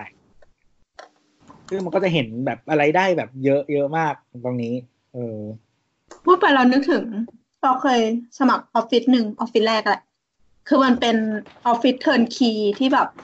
ทำออกแบบด้วยทำแบบด้วยสร้างด้วยแก้แบบหน้างานด้วยอะไรเงี้ย อืม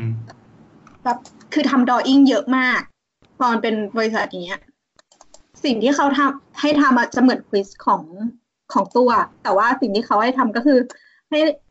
ให้เราตีแคทให้ดูภายในวันนั้นวินาทีนั้นอะคือเอาแบบมาให้แล้วก็อธิบายแล้วก็แบบให้เรากดแคทเขาบอกว่า เออออฟฟิศนะเราผ่านสัมภาษณ์แล้วเขาก็บอกว่ารู้ไหมคือแบบแค่เห็นว่าเราจับเมาส์กับวางมือบนคีย์บอร์ดยังไงเขาก็รู้แล้วว่าเราอะโตแค่ไหน อ๋อทำไมวะอืมคือแบมับนมีนี่ก็วิธีดูเหรอทำนะนี่ก็ทำนะเวลาสมมติว่าจะรับสถาปนิกหรืออะไรอย่างเงี้ยอ่าก็แบบยิ่งถ้าแบบว่าหลอดพลังแบบเจ๋งๆอย่างเงี้ย แบบว่าน้องขึ้นก็คือหนึ่งก็คือเหมือนที่ตัวว่าแหละ คืออยากรู้ว่า reaction เขาอะจะเป็นยังไงกับการทำคือการเป็นสถาปนิกเนาะมันก็ต้องแบบแก้ปัญหาเฉพาะหน้า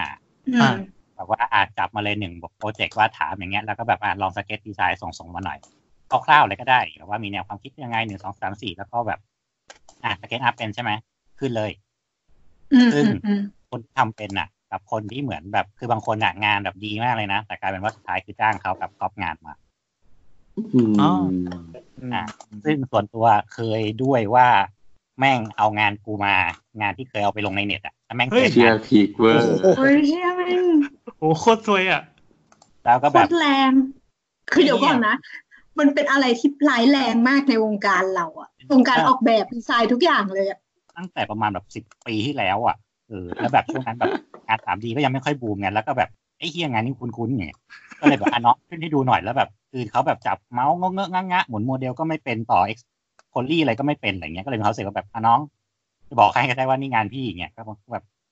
เขาก๊อปมาผมไม่รับอย่างเงี้ยสุภาพมันจะฟักเกอร์ร้องอะเออคนที่เหมือนแบบเขียนสกิลแบบเจ๋งมาเลย แต่แบบพอให้แบบอะตีแคดแบบขึ้นขึ้นโครงให้ดูหน่อยครับนู่นนี่นั่นแบบทำให้เป็นครับพี่อย่าง เงี้ยเออเออนั่นแหละแล้วก็ก็เลยอีกอย่างว่าครับอย่างเงี้ยก็จะก็จะทำเหมือนของน้ำเหมือนกันว่าประมาณว่าแบบอะให้ขึ้นอะ คือไม่ได้อยากดูผลลัพธ์หรอก อยากดูอืมวิอืธีมอืมคือตีไม่เสร็จสุดท้ายแล้วอะทำแบบไม่เสร็จ แต่เขาแค่อยากดูเฉยแต่แค่รู้แหละว่าขึ้นเป็นอะไรเป็นยิ่งถ้าแบบถ้าจะรับมาเป็นดราฟแมนอะ ก็แบบอะขึ้นโครงสร้างให้ดูหน่อย อืมเดลเป็นหรือเปล่า คุณนั่นคุณนี่เป็นหรือเปล่าอย่างเงี้ยหรือคุณเข้าใจพื้นฐานหรือเปล่า ดูแค่นี้เลย บางที port ไม่ก็คือ port ดูคร่าวๆอะแล้วก็มาวัดกันหน้างานเลยดีกว่า จะได้ดูอืแอมดดิบางคนแบบพอทำงานปั๊บเขาสู้แรงกดดันไม่ไหวอะอะน้องขึ้นให้หน่อยมีเวลาให้ครึ่งชั่วโมงแบบสติแตกไปแล้วอะทำอะไรไม่ได้อย่างเงี้ยกลายว่าพองานจริงมาแบบงานเร่งๆมาอัดอัดมาแล้วแบบมีสามสี่โปรเจกต์ต้องสลับกันอะทำไม่ได้ อืมออก error อย่างเงี้ยเราก็รับไม่ได้เหมือนกัน อืม อืมอืมโอเค ก็ต่อต่ออีกนิดนึงก็คือ อย่างทีเนี้ยคำถามที่เราถามปัจจุบันเนี้ยที่ใช้ประจำก็จะเป็นเรื่องของ เอ่อพอดีทำงานเกี่ยวกับโซเชียลก็จะทำก็จะถามเรื่อง social network นี่แหละเออก็จะคุยเรื่องแบบเล่นอะไรบ้าง เล่นเยอะแค่ไหนแล้วเล่นเพื่ออะไรๆรู้จักแอดรู้จักแอดบนนอตบาร์ไหมอะไรเงี้ยอืมเคยเคยเสิร์ชคำว่าสามโคกเรดิโอ แล้วดูคลิปโป้ไหมอะไรอย่างเงี้ยโคกเฉยรู้ไหมดีเอ็มคืออะไรอ่าๆดีเอ็มมานัดบดได้นะ เฮ้ย เอานี่เอง อ่าอ่าต่อต่อก็คือหมายถึงว่าคือคือเหมือนบางคนเวลาถามนี้นะเขาก็จะเล่าได้เป็นฉากๆอะไรเงี้ยเออซึ่งซึ่งซึ่งซึ่งคือเหมือนคืองานมัน require คนที่มีเขาเรียกว่าอะไร literacy หรือแบบหมายถึงว่าแบบ literacy แปลว่าความสามารถในการอ่านเขียนใช่ไหมแต่อันนี้มันเป็นความสามารถในการการเขียนที่คือเข้าใจโลกที่คุณจะทำงานด้วยคือโซเชียลอะอืมอืมเออ คือเหมือนแบบ ถ้าคุณเล่นแต่ Facebook ก็คือไม่ได้อะคือไม่เข้าใจภาษาอื่น ๆ ที่ที่คนเขาอยู่กันอะไรเงี้ยแล้วแล้วคุณก็ไม่มีทางคือมันใช้เวลานานที่คือมันคือคือเขาเรียกว่าอะไร มันใช้เวลานานถ้าจะต้องมา train คนที่ไม่ get concept ในการใช้อย่างอื่นอะอืมอืมเออเพราะเราเราต้องการคนที่คือเหมือนสมมติว่าถ้าคุณเห็น Data มาเยอะประมาณหนึ่งอะเออ แล้วแล้วกว่าคุณจะมานั่งไล่หาข้อมูลแล้วก็วิเคราะห์กับคนที่เป็นอยู่แล้วที่เขาแบบเห็น Data นิดเดียวแล้วเขาสามารถ spin อันเนี้ยเป็นอย่างอื่นต่อได้อะเออมันต่างกันมาก อืม ถ้าเขาถ้าเข้าใจบริบทของการใช้งาน หรือว่าบริบทของ movement ของคนที่อยู่ในโซเชียลต่างๆ หรือว่าคนกลุ่มต่างๆ ที่อยู่ในโลกโซเชียลอะไรเงี้ยเอ่อเห็นเล็กๆ น้อยๆ มันสามารถคิดต่อได้เลย หรือบางทีมันสามารถทำให้มอง Data ด้วยมุมอื่นได้ เพราะเขามีวิธีคิดมาอยู่แล้ว อืมอืมอะไรแบบนี้ก็จะมองหาอะไรแบบนี้ แล้วก็ถามพวกเรื่องแบบ เออปกติทำอะไรอะไรยังไงอะไรเงี้ยแต่จริงๆพวกนี้จะไม่ได้สนใจมากถ้าแบบรู้สึกว่าคุยกันแล้ว attitude มันมันมันคลิกอะไรเงี้ยเพราะว่าปกติเพราะว่าปกติเวลาถามอะไรก็จะพยายามคิดกลับมาที่ตัวเองว่าแบบ ถ้าเป็นกูกูจะตอบอะไรวะอืมเออเหมือนแบบมาถามว่าแบบงานอะไรชอบทำอะไรหรืออะไรเหมือนว่าแบบเออกูก็อยู่ว่างกูก็นอนสิวะอะไรอย่างเงี้ยทำไม เออเอาก็ดูหนังอะครับอ่านหนังสือเออคือแบบกูต้องชอบทำอะไรเป็นพิเศษด้วยเลยวะก็ว่างกูก็นอนไงอะไรอย่างเงี้ยอืมเออ แต่ว่าปก็กติก็ดูผู้กองเบนซ์นะครับอยากมีฉีชีวิกตหัวที่กระดีดาษออกเออเออมีเอาชีวิตปากที่กาดีเขียนนั่นแหละนั่นแหละอ๋อแล้วก็แต่ว่าก่อนที่จะมาถึงอะอันนี้ขอเล่าก่อนที่จะเข้าเรื่องโบทเลยแล้วกันจะได้ปูต่อไป เรื่องโบสแม่งยิ่งใหญ่ขนาดนั้นเลยเหรอวะนี่ยังเริ่มอยากรู้เลยฟังตอนเนี้ยเรารู้สึกสนุกกับเรื่องตัวมากจนช่างโบทเถอะอะไรอยู่ตรงนี้คือนี่เหมือนงูหลามทองอะเก็บไอ้โบสไว้สุดท้ายเออเออไม่ต้องไก่พีทอดไก่ทอดสุดท้ายแล้วเป็นเอกทอดนะครับนะเว้ยอ่าก็ก็คือมีโอกาสได้เป็นคนคือก่อนที่เราจะสัมภาษณ์เด็กเนี่ยก็คือสัมภาษณ์น้องๆเนี่ยก็คือ จะได้อ่าเรซูเม่หรือว่า CV อะไรมาก่อน HR เขาก็จะหามาเขาก็จะกรองมาแล้วประมาณนึงคือ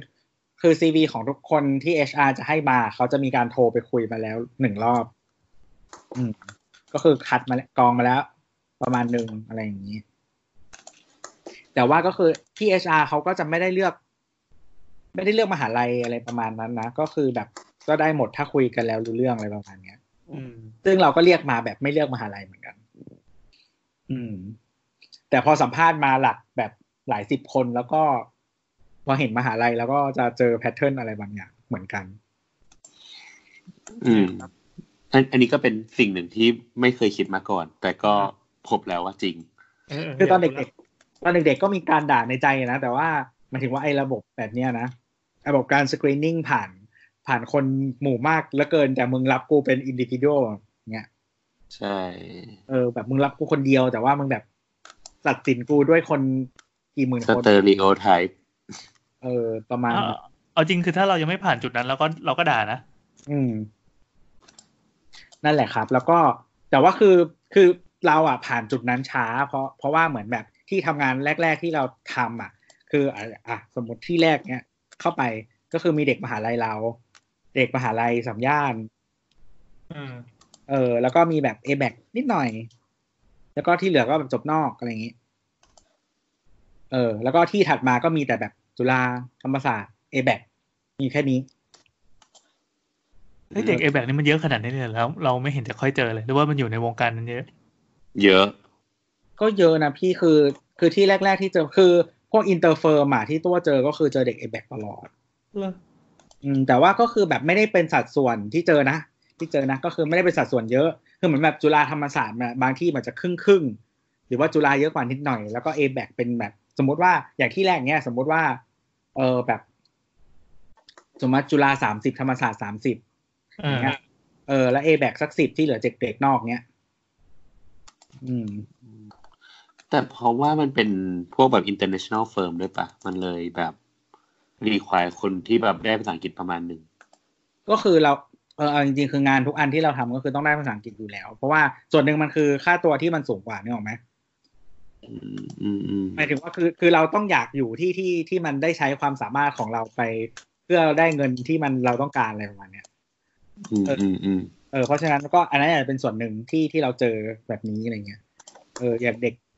แบบสมมติเด็กมหาลัยอื่นๆ ก็ส่วนใหญ่ก็ได้เรียนอินเตอร์กันมาอะไรอะประมาณนั้นแล้วก็อืมทีนี้ก็คือเพิ่งมาเจอตอนที่แบบ ตอนที่มันเป็นผู้สัมภาษณ์เยอะๆเยอะๆแล้วก็เจอเด็กมหาลัยอื่นเยอะแยะมากมายเนี่ย เออ ก็ถึงจะถึงจะถึงจะเจอ pattern บางอย่างที่น่าสนใจ เออเจออะไรบางอย่างที่น่าสนใจตรงนี้ แต่ก็คือเหมือน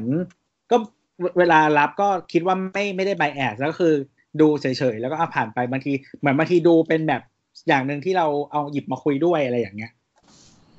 เออ มันเป็นส่วนหนึ่งที่แบบเป็นข้อมูลที่หยิบมาคุยแต่ว่า ก็ไม่ได้ไม่ได้มีผลต่อการพิจารณา แต่ว่าพอแบบทำงานมาเรื่อยๆแล้วก็จะพอเห็นว่า เออเด็ก จุฬามันเป็นแบบนี้เด็กธรรมศาสตร์อย่างนี้เด็กเกษตรอย่างนี้อะไรเงี้ย อืม มากกว่านั่นแหละ แต่ก็มันมีเรซูเม่บางแบบที่ที่ที่ที่ถ้าแบบมันไม่โดดเด่นจริงๆเราก็จะไม่เรียกคือไอ้พวกเกรดพลังอะไรในหนังก็คือ ก็คือ คือถ้ารู้สึกว่าโปรไฟล์อย่างอื่นมันไม่โดดเด่นจริงๆก็คือไม่เรียกเลยอืมไม่เรียกแน่อืมๆกาหัวไม่เรียกเออเออโอเค ประมาณนี้เดี๋ยวก่อนอยากรู้ของพี่โอมั้างไหมว่าเออของพี่โอดีกว่าอะพี่โอกลับมาแล้วเหรอ อืมพอดีงานเข้าเดี๋ยวแป๊บนึงกินอะไรอยู่ครับ ล้างนมเสร็จแล้วก็กินต่อ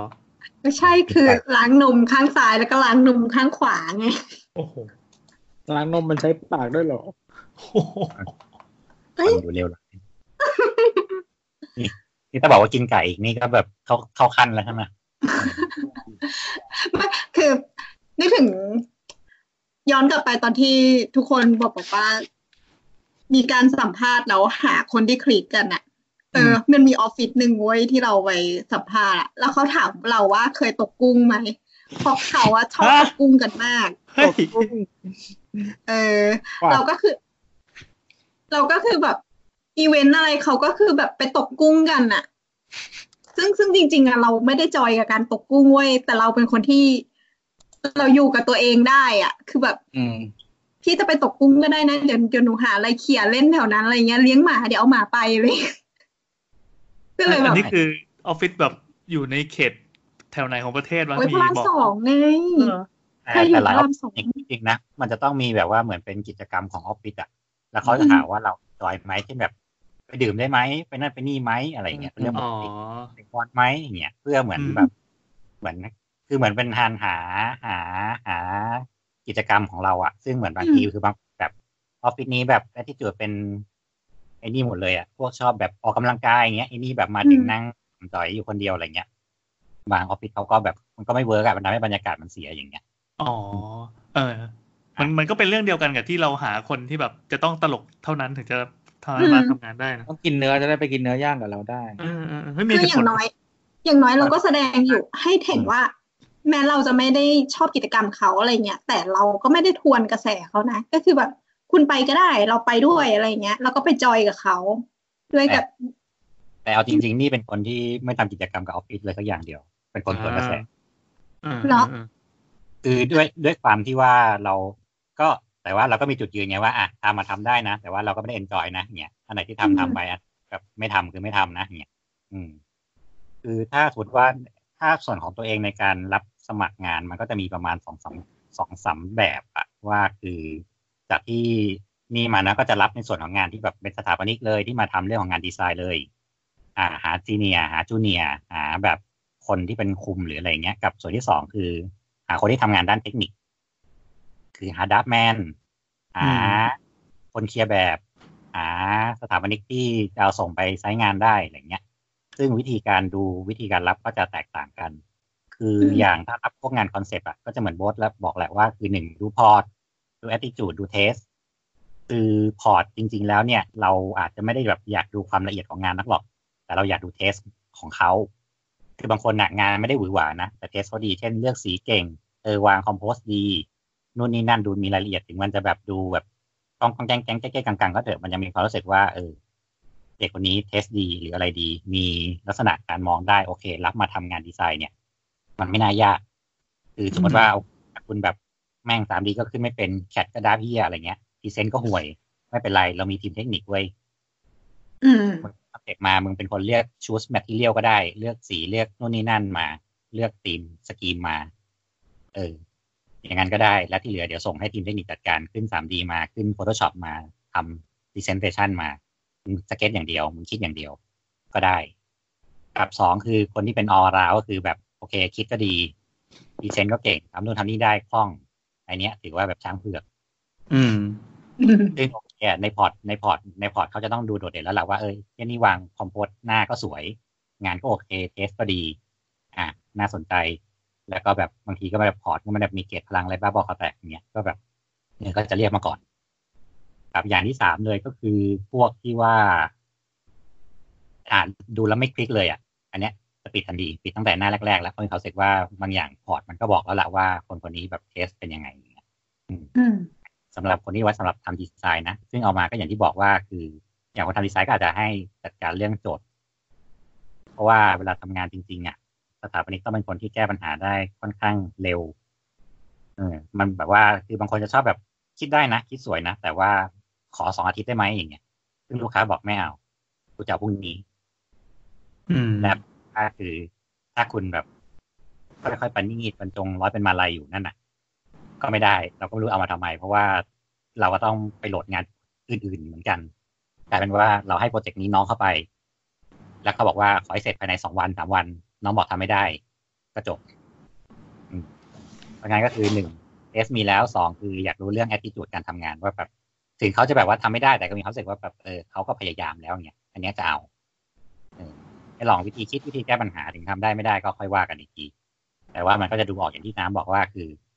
โอเคคิดเป็นว่ามันจะต้องแก้อย่างนี้นะวางอย่างนั้นอย่างนี้อะไรเงี้ยสเก็ตประมาณนี้ไอ้ที่โอเคไหมเลือกสีประมาณนี้อย่างนี้เออ มันก็ได้แล้วว่าเออคนนี้แบบถึงพอร์ตดูไม่ดีแต่แบบเออหน้างานเขาใช้ได้อืมก็จะเอาไว้พิจารณาอีกทีหนึ่งอืมอืมแต่ถ้าอย่างด้านเทคนิคอะก็คือ อะเอา port เอางานที่เคยเขียนเป็นหลักมา ถามเรื่อง detail เลย ว่าเออถ้าแบบอย่างนี้เป็นยังไงลองแบบว่าอะน้องงานปูนกับงานไม้งานเหล็กรวมกันสามอันนะเขียนให้ดูหน่อยโครงสร้างพื้นเป็นปูนเชื่อมเข้ากับเ c อร์เทนวอลประมาณนี้ด้วยหลังคาเป็นไม้อะใส่มาวันนี้ก็ดูเป็นแบบวัดความรู้รอบตัวเลยนะ ประสบการณ์งานใช่ใช่ซึ่งซึ่งอย่างที่บอกว่าคือต้องการถ้าถ้าต้องการคนด้านเทคนิคจริง ๆ คือ ไอ้สั่งดีไซน์มันไม่คิดแล้วล่ะ ว่าไอ้ไม้กับเหล็กกับปูนเนี่ยมันจะเชื่อมมายังไงกูไม่รู้ละมึงไปคิดมา แล้วถ้าคนเขียนก็ไม่รู้เหมือนกันเนี่ย หน้างานก็บันไลละอืมแล้วกลายเป็นว่าคือสุดท้ายก็ต้องวนไปที่ซีเนียร์หรือหัวก็ต้องเข้าไปจัดการเขียนทั้งหมดแล้วกลายเป็นว่าพอไปถึงหน้างานเสร็จปั๊บอีเหี้ยรุ่นน้องกูเขียนอะไรมาวะแก้ไม่ได้เหมือนกันอย่างเงี้ย ไม่เอาไงเรารู้สึกว่าถ้าจะเอาเทคนิคแล้วอะคุณก็ต้องแบบเทคนิคอะถึงคุณจะแบบเออดับไม่สวยอะไรไม่เป็นไร เราต้องการคนเทคนิคก็คือเทคนิค อืม คนทำ present ก็คือ present อย่างเดียวเลย โยนโจทย์ไปเลยโยนสเก็ตไปเลยแล้วก็ทำ present ให้ดูหน่อยเลือกสีเลือก taste เลือก material เลือกเฟอร์นิเจอร์อะไรพวกเนี้ยใส่มาแล้วดู presentation ได้ไหมอะไรได้ไหมอืมก็คือมันก็จะโฟกัสต่างกันว่าคือไอเนี้ยถึงแบบความรู้เรื่อง tech อาจจะไม่มีเลย แต่ว่าคุณขึ้นแล้วแป๊บๆสวย โอเคเอาจ้างทำ present อย่างจ้าง คือมันจะมีสถาปนิกที่เหมือนทำ present อย่างเดียวอะเรื่องดีไซน์กูก็ไม่เก่ง แบบกูก็อ่านไม่ออก แต่ก็ว่าอาพี่ส่งมาเดี๋ยวผมขึ้น 3D ให้ปั๊บปั๊บปั๊บทำ presentation ให้นู่นนี่นั่นนะตัดโมเดลให้ โอเคพร้อมส่งพวกนี้ก็จะมีเหมือนกันทีมเทคนิคพวกเนี้ยมันเป็นเพราะว่างานถาปัดมันมันใช้หลาย skill แล้วก็มีขั้นตอนอะเยอะใช่ซึ่งมันเลยต้องซึ่งบางต้ออ่างอยู่ซึ่งบางที่คนใหญ่ๆมากๆป่ะถึงจะมีคน specialize ด้านต่างๆ ได้ อ่าใช่ใช่มันต้องอยู่ที่สเกลงานด้วยอย่างเงี้ยคืออย่างออฟฟิศเล็กๆอะมันก็แบบคนเดียวออลาวอยู่แล้วล่ะ แต่ถ้าสมมติว่าพองานใหญ่ขึ้นจำนวนขึ้น project ใหญ่ขึ้นน่ะมันจะต้องแบบเนี้ยแล้วมันก็ต้องเลือกเลยว่าคือคุณทำอะไรคุณทำอะไร คือบางคนก็แบบเป็นเต็กที่กูทำ presentation อย่างเดียวกูไม่ทำอย่างอื่นซึ่งเงินดีด้วย เพราะว่าพวกเนี้ย จบงานเร็วอืมนี้ขอ presentation พวกนี้ได้ที่ปั๊บปั๊บปั๊บรูปห้าพันทั้งหมดหกรูปสามหมื่นจบ เดี๋ยวเขียบตังค์เลยนะครับขอบคุณครับเนี่ยแบบแล้วแต่กลายเป็นว่าเต็กที่แบบนั่งทำทำ concept อย่างเงี้ยกว่าจะได้ตังค์สามหมื่นอย่างเงี้ยโอ้มันส่งตั้งกี่รอบสี่ห้ารอบ รอบไปเป็นเดือน ยิ่งพวกเขียนแบบไม่ต้องพูดถึง โอ้ตายเนี่ยมันก็เลยว่าคือบางคนจบใหม่มา แล้วแบบมีความรู้สึกว่าแบบเฮ้ยเพื่อนแม่งดีไซน์เก่งว่ะเราแบบไม่เก่งอย่างเงี้ย แล้วเราไม่เอาละเราไม่ทำล้วสถาปนิกอย่างเงี้ยอยากให้ลองคิดใหม่ว่ามันมีสถาปนิกจริงๆอะมันมีหลายหลายส่วนนะที่มันทำได้เงี้ยถ้าคุณไม่เก่ง แต่ถ้าคุณ presentation ได้คุณเทคนิคเก่ง คุณไปทางนั้นเลย ทำทีมเลยว่าขาย presentation ครับ ขายโมเดล ขาย 3D ขายทำ present ให้เลยว่าแบบที่แบบเนี่ยสเก็ตเสร็จโน่นนี่นั่นเสร็จไม่มีคนทำผมทำเองเมื่อคืนเลยใส่เลยอย่างเงี้ยก็มีอืมสุดท้ายมันก็จะไปถึงพวกบริษัทที่รับทำพวกสามสามภาพสามมิติอย่างเงี้ย อืมแล้วกลายเป็นว่าพวกเนี้ยมีอยู่ช่วงหนึ่งที่มันบูมมากอะ่ะ แล้วเพราะว่าเขาไม่ได้รับไทยมันจะกลายเป็นว่าแบบสิงคโปร์ก็มาฮ่องกงก็มา ทุกที่มา เพราะเขามี port มีงานมีอะไรอย่างนี้แล้วเงี้ยอืม แล้วมันก็ไปได้ไกลกว่าการที่เป็นสถาบันที่อืมเฉยๆนั่นแหละครับส่วนเดิมมาอ๋ออีกแป๊บหนึ่งถ้าในส่วนของการคุมงานจริง ๆ เลย ในเรื่องของการที่ไปเป็น CM เลยเนี่ยสถาปนิกที่แบบเข้าหน้างานไซต์งาน อืมพวกเนี้ยก็คือจะเอาพวกเทคนิคกับพวกดูแบบเป็นแก้ปัญหาได้มีประเภทที่แบบว่าไปยืนแล้วดูเฉยๆแล้วก็แบบพี่ครับก็มาดูชั้นนี้ก็ไม่เอา แต่ก็จะมีพวกประเภทที่ว่าหน้างานคือ ขยับยังไงดีครับ มันเนี่ยมันหายไปยี่สิบเซนจากในแบบ แต่ถ้าทำมาเนี่ยมันดูไม่สวยเราต้องทำยังไง ก็คือหน่วยประสานงาน อ่า มันก็จะประมาณว่าอย่างน้อยก็แก้ปัญหาเฉพาะหน้าหรือแบบเอ้ยไม่ได้จริงๆเดี๋ยวเราผมสเก็ตแล้วก็ส่งไปที่ออฟฟิศก่อนว่าเออเนี่ยผมสเก็ตมาแล้วมันจะแก้ปัญหาได้ประมาณนี้นะโอเคไหมมันสวยไหมอืมซึ่งงานเทคนิคได้ว่ารู้ว่าต่อ detail เป็นสองคือดีไซน์พอได้ว่าเออ ขยับแล้วไม่น่าเกลียด หรือว่ามันคอมโพมายได้ดีที่สุดประมาณนี้แหละ อืมไอ้ก็จะอีกแบบหนึงโอเคซึ่งก็จะเห็นเลยว่าแบบที่พี่โอบอกอะมันก็แต่ละแต่ละจ็อบมันก็จะมีเขาเรียกอะไรอะมี requirement ที่ไม่เหมือนกันใช่ไหมอย่างเมื่อกี้สรุปก็คืออย่างหน้างานอะอย่างน้อยคุณก็อาจจะต้อง sketch มือเป็นถูกปะอาจจะต้องเข้าใจแบบ อืมอืมอืม หรือว่าอย่าง 3D ทำ 3D เป็นเขาอาจจะก็ต้องเข้าใจแบบประมาณหนึ่ง เข้าใจเขาเรียกว่าความงาม ว่าความงามมันคืออะไร อะไรเงี้ยดังนั้นเนี่ย port ที่ส่งมามันจำเป็นที่จะต้องสะท้อนว่าคนมี skill ไหน ซึ่งมันจะไปอ้างอิงกลับไปที่ว่าไอ gauge พลังที่น้องๆใส่มาเนี่ย มันมันสะท้อนอะไรได้จริงหรือเปล่าประมาณหนึ่งคือเพราะว่าคนทำงานจริงๆอะแค่เห็นรูปก็รู้แล้วล่ะว่า มันทำได้ หรือไม่ได้อืมจริงๆนะอืมเห็นงานมาอืมซึ่งแต่จริงๆเกียรติซึ่งพลังนี้มันก็แสดงนะว่าเขาเขามีไอเดียเรื่องทำเกียรติพลัง ไม่หรอกคือต้องอธิบายก่อนว่าไอ้เกียรติพลังมัน เราเข้าใจว่าทุกคนมันมันเป็นยุคของการที่จะ UI UX อะว่าที่ทุกคนจะต้องย่อยทุกอย่างให้มันเข้าใจง่ายด้วยกัน เออด้วยการดูแบบกราฟิก เนี่ยงั้นช่วยอธิบายหน่อยว่าทำไมมันถึงไม่ดี เราคือเราไม่ค่อยเก็ตเท่าไหร่เพราะว่าเราไม่ค่อยเห็นการการสมัครงานที่ใช้ไอตัวนี้เท่าไหร่ เกียรติพลังที่ใช่วัดไหมไม่ได้อะเออใครเป็นคนวัดเอางี้ดีกว่าอืมเออปัญปัญหาที่มันเกิดขึ้นคือ มันไม่มีเกณฑ์มาตรฐานในการวัดว่า คุณเก่งเท่าเนี้ยมันเก่งเท่าไหนเนี่ยมันสมมติว่าพี่แอนบอกว่า สมมตินะ แบบเป็นโปรแกรมเฉพาะอย่างเงี้ยอืมอ่าเอาไงดีวะเอาสมมติ Word ก็ได้ Word สมมติพี่แอนบอกว่า Word พี่แอนเนี่ยใส่มาแปดเต็มสิบเนี่ย แต่พี่แอนอาจจะพิมพ์ได้แค่แบบห้าสิบคำต่อหนึ่งนาทีอะแต่อีกคนที่เขียนแปดเต็มสิบอาจจะพิมพ์ได้ร้อยห้าสิบคำต่อหนึ่งนาที อืม คิดออกปะมันก็เลยเป็นปัญหาว่าไอ้แปดเต็มสิบของคุณเนี่ย มาตรฐานคือตรงไหนอะมันเหมือนไอ้นี่เป้าเวลาหมอเขาถามว่าแบบปวดระดับไหนคะศูนย์ถึงสิบ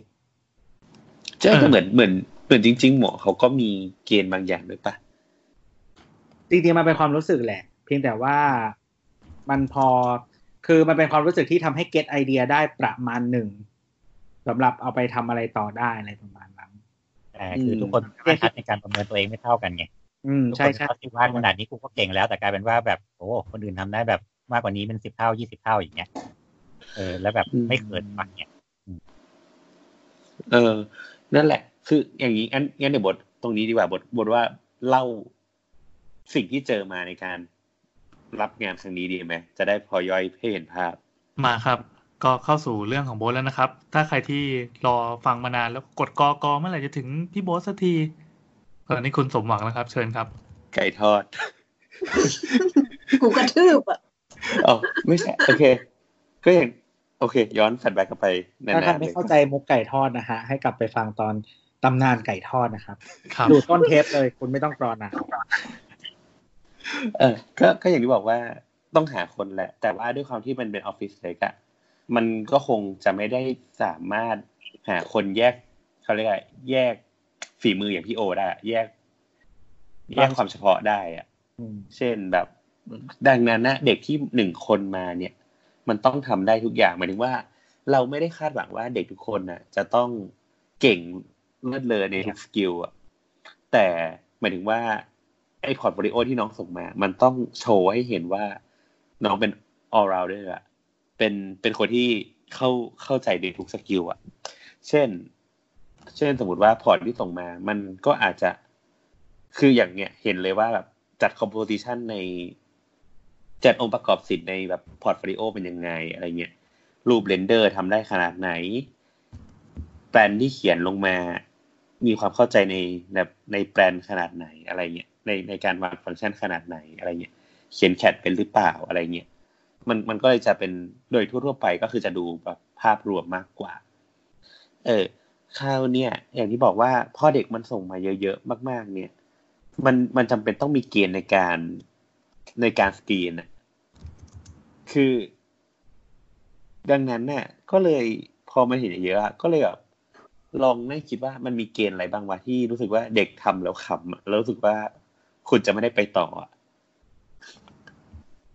เออ สิ่งสิ่งแรกเนี่ยในการรับรับมาเนี่ย port ที่เห็นโดยส่วนมากอะบทว่าแปดสิบเปอร์เซ็นของเด็กที่ส่ง port มาแม่งคือมี gauge พลังเว้ย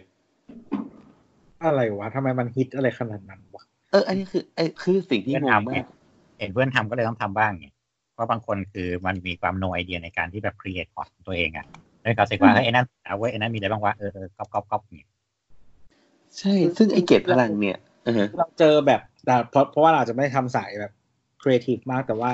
เจอแบบโคตร plain มากกว่า ซึ่งก็เออโคตร plain ก็ได้วะอะไรอย่างเงี้ยอืมซึ่งบางทีเรียกว่า เออครับต่อยอะพี่โอพี่โอเอาพี่โอก่อนเลยครับอ๋อไม่ไม่คือจะเสริมด้วยเฉยๆว่าคือบางทีการที่แบบว่าเหมือนพยายามยัดทุกอย่างเข้ามาในพอร์ตอะ มันไม่ได้ช่วยไง มันรกอะอย่างนั้นสู้แบบว่าเขียนแบบเป็นเป็นมีรูปมีอะไรให้มันดูแบบง่ายๆ clean ๆเลยยังยังดีซะกว่าไงอืมอืมคือคือจริง ๆ เคยเจอเออจริง ๆ เจอหลายคนแหละที่แบบว่า plain รูปโคตร formal แล้วก็ฟอนต์ไม่ฟอนต์เป็นแบบ Times New Roman อะไรอย่างเงี้ยอือหือแต่ก็โอเคนะ ถ้าอ่านรู้เรื่องก็โอเครับได้อืมเออ นั่นแหละก็ยังมีเรื่องเกจพลังกันที่เจอบ่อยมากๆ ซึ่งจริง ก็อย่างที่บอกเมื่อกี้ว่า เราอะบางทีเราก็ไม่เราอะดูเกจพลังจริงนะแล้วก็ดูแบบเฮ้ยน้องนี้แบบมึงแบบก็คุยกับเพื่อนมึงน้องคนเนี้ย Photoshop แปดเต็มสิบว่ะแต่แบบพอเปิดพอร์ตไปแล้วสักแบบ คือเหมือนเวลาเราเปิดพอร์ตอะมันก็จะมีวิธีการเล่าเรื่องไม่เหมือนกันใช่ไหมบางคนก็จะแบบงานปีหนึ่งมาใส่หน้าแรก แล้วหน้าสุดท้ายก็จบว่า เออกูพัฒนาตัวละตอนนี้กูเก่งละหรือบางคนก็เอา thesis มาใส่หน้าแรก ซึ่งบางทีเนี่ย บางคนอะเราเปิดเกจพลังออกมาโห Photoshop แปดเต็มสิบ skill การใช้ v l a y เจ็ดเต็มสิบมึงต้องเทพมากๆ เปิดมาดูหน้าแรกปั๊บเชี่ยเอ้ยนี่ นี่คือแย่มากอะไรอย่างเงี้ยถูกป่ะหรือว่าแบบ อืม อาจจะใช้เกรดพลังของเราวัดก็ได้ ถ้าเราใช้เกรดพลังของเราวัดอะน้องอาจจะได้ทักสี่เต็มสิบอะไรเงี้ยแสดงว่าปล่อยปล่อยเกมมาตลอด เออเก็บไว้เราก็เลย ก็เลยก็เลยงงงงอะไรเงี้ยอันเนี้ยคือเรื่องแรกดังนั้นน่ะสำหรับ เราก็เลยคิดว่าไอ้เรื่องเกจพลังมันอาจจะไม่ใช่คำตอบที่ถูกต้องมันอาจจะแค่บอกว่าฉันใช้ skill อะไรได้บ้างฉันใช้โปรแกรมอะไรได้บ้างก็พออะไรเงี้ย ซึ่งจริง ๆ มันก็สะท้อนอยู่ใน portfolio อยู่แล้วอะไรเงี้ยเออนั่นแหละ ต่อมาที่เราเจอ peak peak หรอ การให้คะแนนภาษา โอเค โอเคเออที่ที่หัวเราะเนี่ยนะฮะก็คือทุกคนได้ผ่านการอ่อเห็นแล้วเห็นมาแล้วจากโบสนี่เองอะครับต่อต่อครับ คือมีเด็กหลายคนน่ะ ที่ที่แบบให้คะแนนภาษาคะแนนภาษาตัวเองอะว่าแบบดีดีมาก หรือว่าบางคนก็จะแบบใช้เกณฑ์แปลกๆอะเช่นให้ภาษาไทยตัวเอง C หนึ่งอะไรเงี้ย เราก็เลยงงว่าแบบบางทีแบบภาษาไทย C หนึ่งคืออะไรวะอะไรใช่หรอปะหรือแบบภาษาอังกฤษ B หนึ่งอะไรเงี้ย B หนึ่งนี่คือวัดจากอะไร คือมันไม่มีตอนแรกๆไม่มีหน่วยงานวัดอะอืมอืมอืมมันไม่ได้เป็นเกณฑ์ที่ใช้กันโดยทั่วไป เออ คือบางทีมันก็ถ้าจะแบบใส่มาก็แบบอ่าฉัน AUA level สิบอะไรเงี้ย หรือว่าแบบ ก็ยังไงพอแบบ พออ้างอิงได้อะไรเงี้ยแต่โทรโทรอีก แปดร้อยเข้าใจแล้วไอยูเอเลเวลสิบคืออะไรอะต่อเออไม่รู้ว่ามันก็ยังดังนั้นว่ามีแบบสถาบันบางออยาย่ากงให้อ้าง เออ ใช่บางคนก็จะให้แบบคะแนนตัวเองมาแปลกๆซึ่งอันนั้นก็เป็นสิ่งที่เจอ แล้วก็อันนี้คือภาพรวมของการดูเรซูเม่ที่ที่เราเห็นนะเอออืมสิ่งต่อมาที่เราเจอ ตั้งแต่แบบเปิดอีเมลมาก็คือ ชื่ออีเมลอะ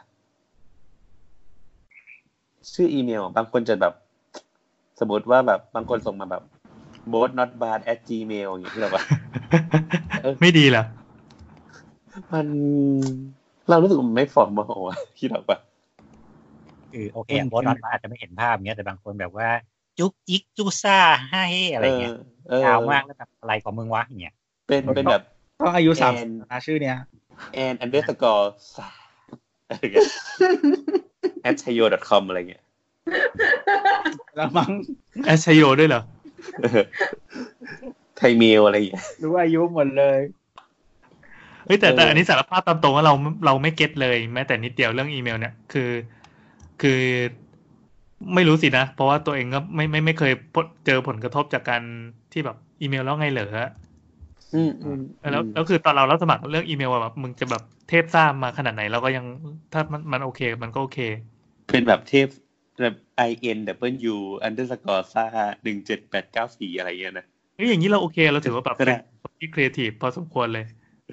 โอเคได้ คือไม่ก็แบบมึงใช้เมลได้นานมากอะไม่ใช่เป็นพวกสมัครใหม่ๆเลยอันนี้คือแบบทัศนคติส่วนตัว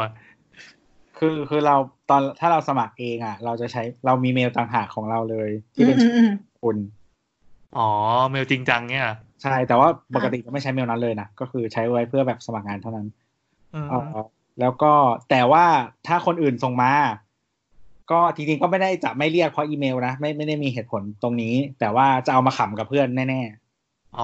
อืมมันมันจะบอกอะไรบางอย่างออกมาได้ๆแต่แต่คือเราจะเราไม่ได้ไม่ได้เป็นเหตุผลในการไม่เรียกของเรานะ ก็คือเราเราเฉยๆเหมือนกันแต่ว่าอืมจะเอามาขำกับเพื่อนอะเนี่ยไม่บูลลี่ได้ อืมประแต่มาณเราเราเหมือนตัวนะ เรามีประมาณแบบ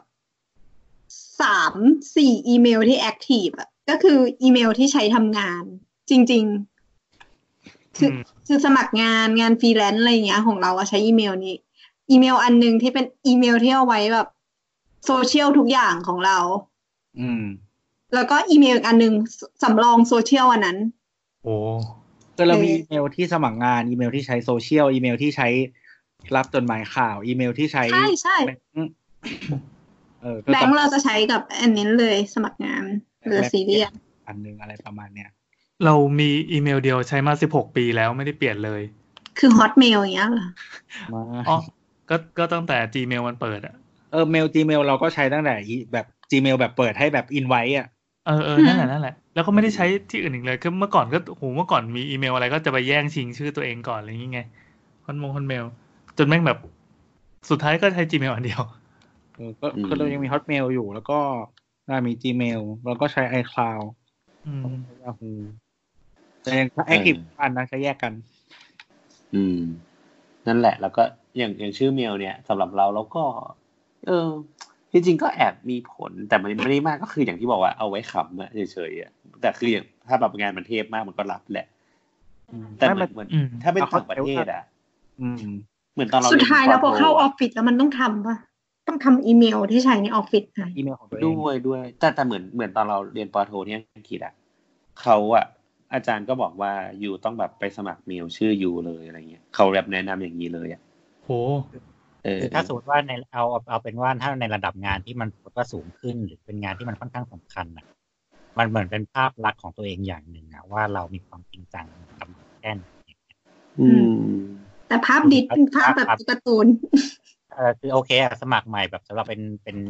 newcomer อะมันอาจจะไม่เป็นอะไรเงี้ยแต่สมมติแบบคุณทำงานแบบคุณกำลังไปรับโปรเจกต์นู่นนี่นั่นแล้วแบบอ๋อขออีเมลสำหรับส่งอ๋อแบบผมว่าเทพซ่าครับเออส่งด้วยหน่อยครับเออ เทพซ่าจุกจิกจุกจิกครับอะไรเงี้ยแล้วคือนึกออกไหมว่าแบบออฟฟิศที่แบบว่าเขาจะให้งานเราอะเขาก็จะแบบโปรเจกต์นี้สองร้อยล้านแล้วแบบโอ้โหเมลมึงโอเคเนี่ยเอาก็ส่งให้เทพซ่าไงพี่ เทปด้วยซาด้วยเฮ้ยเราเราเราเป็นฝ่ายที่มองว่า อันนี้มันเป็นปัญหาของโลกเลยว่ะโลกเราแม่งจะมาหยุ่มหยิมกับอีเมลทำไมวะโดนัลด์ทรัมป์ยังใช้เรียวโดนัลด์ทรัมป์เลยอะถูกแล้วไงว่านี่ไงผมมองแล้ว ไม่แต่พวกพวกที่ใช้เรียวอะ มันตลกมากเลย คือ ส่วนใหญ่คนที่ใช้คำว่าเรียวแล้วตามด้วยชื่อตัวเองอะ คือ มันพยายามบอกตัวเองว่าตัวเองเป็นออฟฟิเชียลทั้งทงๆที่ พวกที่ไม่ใช่ official อะเป็นชื่อธรรมดา แล้วแม่งโคตรดูน่าเชื่อถือมากกว่าคำที่มีเปล่า realเปล่าพวกที่ที่พวกที่แบบใส่มี real อะคือแรปเปอร์เว้ยมึงไม่ real ไงไม่คือคือตอนแรกเราคิดว่ามีแค่ที่ไทยเว้ยที่มันจะชอบตั้งชื่อแบบ real หรือว่า ไอ้ที่เห็นบ่อยมากคือ official มึงตั้งใส่คำว่า official ทำเหี้ียอะไร ฉันเจอในวงการติ่งเยอะมากเฮ้ยต่างประเทศทุกคนใช้ปะต่างประเทศใช้ใช้ปะใช้ใช้เราค่ะคิดว่าแบบไทยแลนมีด์คำว่า official มีคำว่า real เนี่ยอ๋อแต่รู้สึกว่าแบบที่ไทยอะเจอเยอะมากคือเหมือนคือคือเหมือนแบบเป็นแบรนด์เปิดใหม่ร้านใหม่เลย เปิดมาปุ๊บมี official เลยเป็นเหี้ยอะไรวะ คือใครจะไปก๊อปมึง เอออะไรแบบนั้นอะอืม นั่นแหละโอเค เรื่องอีเมลก็ข้ามไป อ๋อ ส่วนต่อมาที่เด็ดมากที่เราประทับใจคือเรื่องรูปถ่าย จริง ๆ อะ เราเคยคุยกับตัวมานานแล้วว่า ตัวบอกว่า จริง ๆ การทั้งตัวทั้งเน็ตด้วย จะบอกว่าแบบการสมัครงานไม่ต้องแนบรูปไปก็ได้ เพราะว่ามันจะทำให้แบบมันไบแอส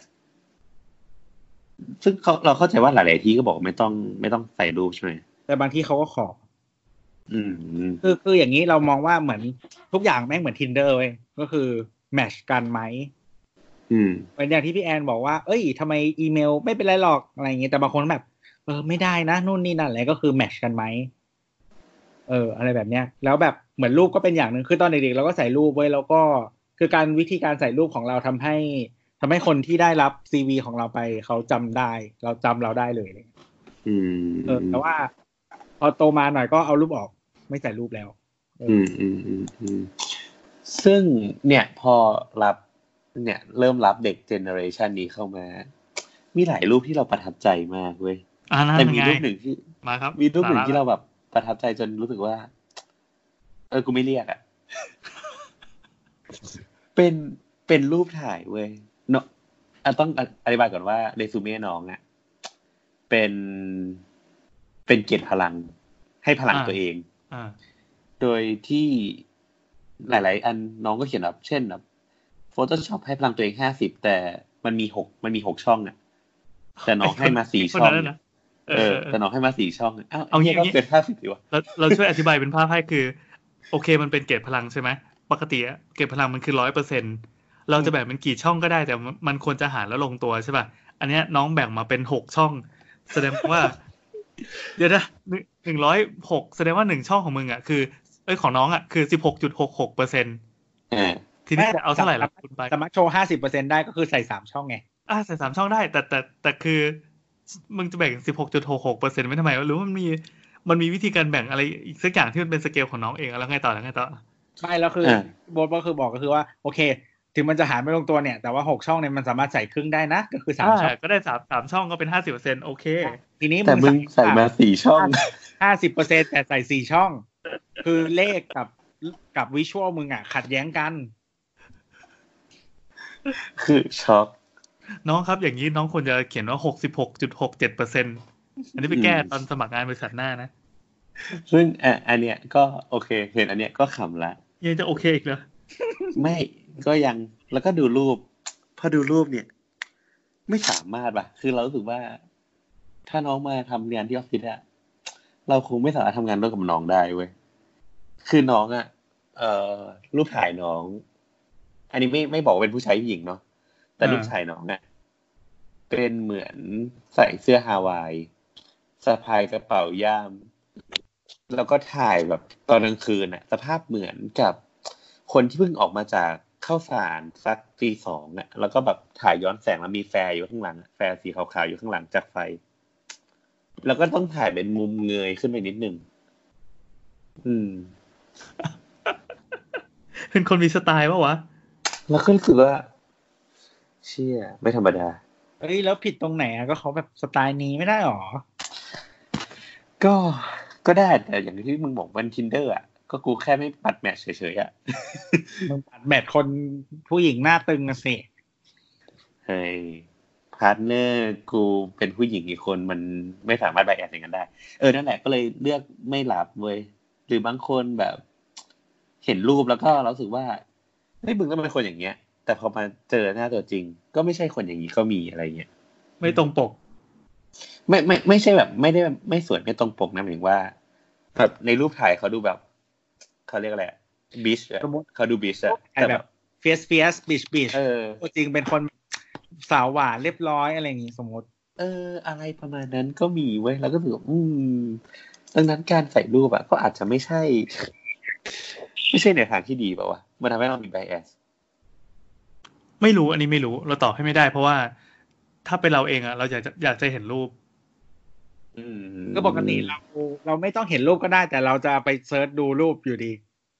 เนี่ยสุดท้ายเราก็อยากดูรูป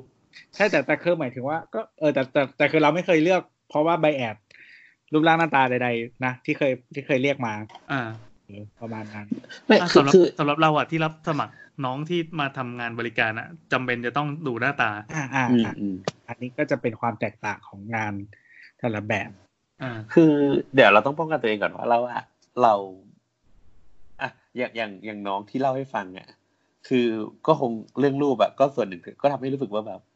ไม่น่าเข้ากับสไตล์การทำงานแหละ แต่ว่าพอเจอความช่วยห้าสิบเปอร์เซ็นต์สี่ช่องเข้าไปเนี่ย ก็รู้สึกว่าไม่เอาดีกว่า อ่าอ่า เหตุผลประกอบกัน เออมันก็หลากหลายเหตุผล แต่แค่รู้สึกว่า first impression น้องไม่ได้อืมซึ่งมันก็ทำให้แบบการดู portfolio ที่เหลือของเราอะมันมันก็มันก็ไป bias นิดหนึ่งอะที่เราปะคือเหมือนว่าเราอาจจะมีประสบการณ์ไม่ดีกับคนแอ p เ e ร a n c e แบบนี้อะแบบคนรูปร่างหน้าตาแบบนี้สไตล์แบบนี้อะไรอย่างเงี้ย เอองั้นการใส่รูปมันก็อาจจะเป็น อะมันก็เป็นอย่างเหมือนเรื่องนานาจิตตังอย่างหนึ่งแหละว่าเราใช่อยากให้เขาใช่เราในรูปแบบไหนมากกว่าอย่างนี้หรือเปล่าอะมันอาจจะมีออฟฟิศบางอย่างที่แบบเห็นน้องคนนี้แล้วแบบเฮ้ยเฮียไอ้นี่เท่ว่ะเอาเอาเรียกมาคุยได้อย่างเงี้ยเออ ก็อาจจะอาจจะมีเออแต่แค่ว่าสมมติว่าถ้าเราไม่อยากให้เรื่องตรงเนี้ยมาเป็นหนึ่งในที่เขาต้องพิจารณาเราอะก็อาจจะเป็นรูป formal ใช่อ่าเราจะใส่รูปทางการรูปสมัยมหาลัยหรืออะไรก็ได้อย่างเงี้ย แต่คิดว่ามันก็นั่นแหละอย่างที่แอนว่าก็คือพอมาทำงานด้วยกันก็มีความรู้สึกว่าแบบเอ๊ะน้องเขาหน้าตาเป็นยังไงวะอืมอืมแต่แต่แต่คิดว่านั่นแหละมันมันคือมันคืออย่างหนึ่งว่าถ้าเราอยากให้เขารู้จักเราแบบไหนอะเราก็ใส่รูปแบบนั้นหรือถ้ามีความรู้สึกว่ารู้จักกลางๆเถอะ แล้วแบบถ้าอยากเห็นหน้าก็เรียกไปสิคะเนี่ยก็ไม่ต้องใส่อืมอืมเออว่ะเออว่ะรูปพอรูปมองมันไม่ใช่สวยอะ เออเออเออคืออย่างนี้ครับเราเราเราเปิดเปิดไลน์ที่ บอสเอามานินทาในกลุ่มนะแล้วก็นั่งดูคือรูปถ่ายเราไม่มีปัญหาเว้ยกับที่เราคุยกันมาตั้งนานอะคือ ก็แล้วไงอะน้องใส่เสื้อฮาวายแล้วก็ภาพย้อนแสงแล้วก็เหมือนเพิ่งกินเหล้าเสร็จออกมา แล้วก็ยืนหน้ามันยืนหน้าร้านข้าวต้ม อะไรแบบนั้นทำงานแล้วแสงจากร้านข้าวต้มที่เป็นแสงฟลูออเรสเซนต์ก็ส่องมาข้างหนึ่งอีกข้างก็เป็นแสงจากไฟถนน แล้วก็มีรถกระบะติดอยู่ในรูปมาหนึ่งคันเดี๋ยวจะไปดูบ้างเลยก่อนไปดูได้ไปดูได้อันนี้บันเทิงบันเทิงก็ เรารู้สึกว่าโอเค ก็เราเห็นบุคลิกเลยว่าโอเค น้องเป็นคนกลางคืน แล้วน้องชอบกินเหล้าเสร็จแล้วมากินข้าวต้มต่อสตอรี่มันเล่าได้ขนาดนั้นเลยเหรอพี่เฮ้ยมันได้มันได้มีแล้วน้องไม่มีน้องรูปไม่รังเกียจอยู่ข้างหลังด้วย ไม่รู้คนหรือเปล่าอ่าใช่ใช่ใช่เออว่ะใช่ใช่ใช่ก็เราเรารู้สึกโอเคกับการใช้รูปนี้ แต่เราไม่โอเคเลยกับการที่น้องเขียนไอ้หลอดพลังหลอดพลังเรารู้สึกเฉยๆนะเราไม่ได้ไม่ได้อะไรอย่างที่สังคมรังเกียจกันนะแต่ ไอ้หลอดพลังแล้วมึงไม่ตรงสเกลอันเนี้ยคือรังเกียจมาก แล้วก็น้องเขียนคำว่าสเก็ตเว้นวรรค Up อย่างเงี้ยเราเกลียดมาก มันมันไม่ตรงไงหรือไม่ก็ Auto เว้นวรรค CAD อย่างเงี้ยอืมเราเกลียดมาก แล้วก็บางบรรทัดเขียน เช่นแบบเจ็ดสิบเว้นวรรคเปอร์เซ็นต์อะสมมติจะเว้นวรรคก็เว้นวรรคไปให้ตลอด อันสุดท้ายมึงไม่เว้นวรรคไฮไลท์ด้วยไฮไลท์ด้วย อะไรแบบนั้นโบทำโบทำโบ เออใช่แล้วตัวหนาด้วย ไม่ใช่คือแล้วคือคือบางทีอะการโบมันอาจจะต้องมีเหตุผลอย่างเช่นว่าเอ้ย อันที่เยอะสุดไงเจ็ดสิบโบอ๋อเออห้าสิบมึงโบทำไม เดี๋ยวนะ แล้วเราเพิ่งเห็นอันอีกอันหนึงคือปกติเราเราเราจะไม่ได้เป็นคนหยุ่มหยิมงี้นะเต้นจะเป็นคนหยุ่มหยิมในในในกลุ่มแต่เนี้ยเราเพิ่งเห็นอีกอย่างก็คือ ไอ้ห้าสิบเปอร์เซ็นต์น่ะ มันบรรทัดมันเบี้ยว มันเบี้ยวลงมาอีกประมาณหน่อยหนึ่งอะอ๋อประมาณใช่ครึ่งบรรทัดใช่ได้ บรรทัดมันไม่ตรงกันกับตัวใช่คือไอไออ่า attribute ก็คือชื่อโปรแกรมเนี่ยกับจำนวนเปอร์เซ็นต์เนี่ยมันไม่บรรทัดไม่ตรงกัน เออ คือถ้าเราเป็นคนที่รับสมัครงานอะเราจะฉีกอันนี้แล้วไปยังไงดีวะ คือเราจะไปปริ้นก่อนไปปริ้นก่อน แล้วก็เออด้วยหมึกอิงเจ็ตนะ เสร็จแล้วก็ฉีกฉีกแล้วก็ผสมน้ำแล้วก็คนคนคนแล้วก็มาเสิร์ฟให้น้องมันกิน แต่พี่ต้องเรียก พี่เรียกเขามาด้วยนะ เออต้องเรียกมาต้องเรียกมาก็คือต้องเรียกให้มาที่เสียเวลาใช่ไหมเรียกมาใจร้ายจังวะ คนพวกนี้เฮ้ยแต่รูปถ่ายน้องโอเครูปถ่ายน้องโอเคเรารับไม่ได้รูปเราเฉยๆกับรูปถ่ายแต่ว่าคือส่วนตัวเรารู้สึกว่ารูปถ่าย formal มันไม่สวยเพราะฉะนั้นเราจะไม่ใส่รูปถ่าย formal ของตัวเองลงใน CV ตัวเองเด็ดขาดอ๋อเพราะว่าเหมือนแบบเหมือนถ้าเราทำแบบทำอะไรสวยๆมาหมายถึงใน CV ไม่ว่าจะวาง typo นู่นนี่นั่นมาแล้ว คือคือของเราตอนนี้ไม่ได้เล่นอะไรเลย แค่เล่นที่ typo อย่างเดียวทำตัวหนาตัวบางตัวอ่อนอะไรประมาณนี้แค่นั้นอ่าแล้ววิธีวาง typo เท่านั้น แล้ว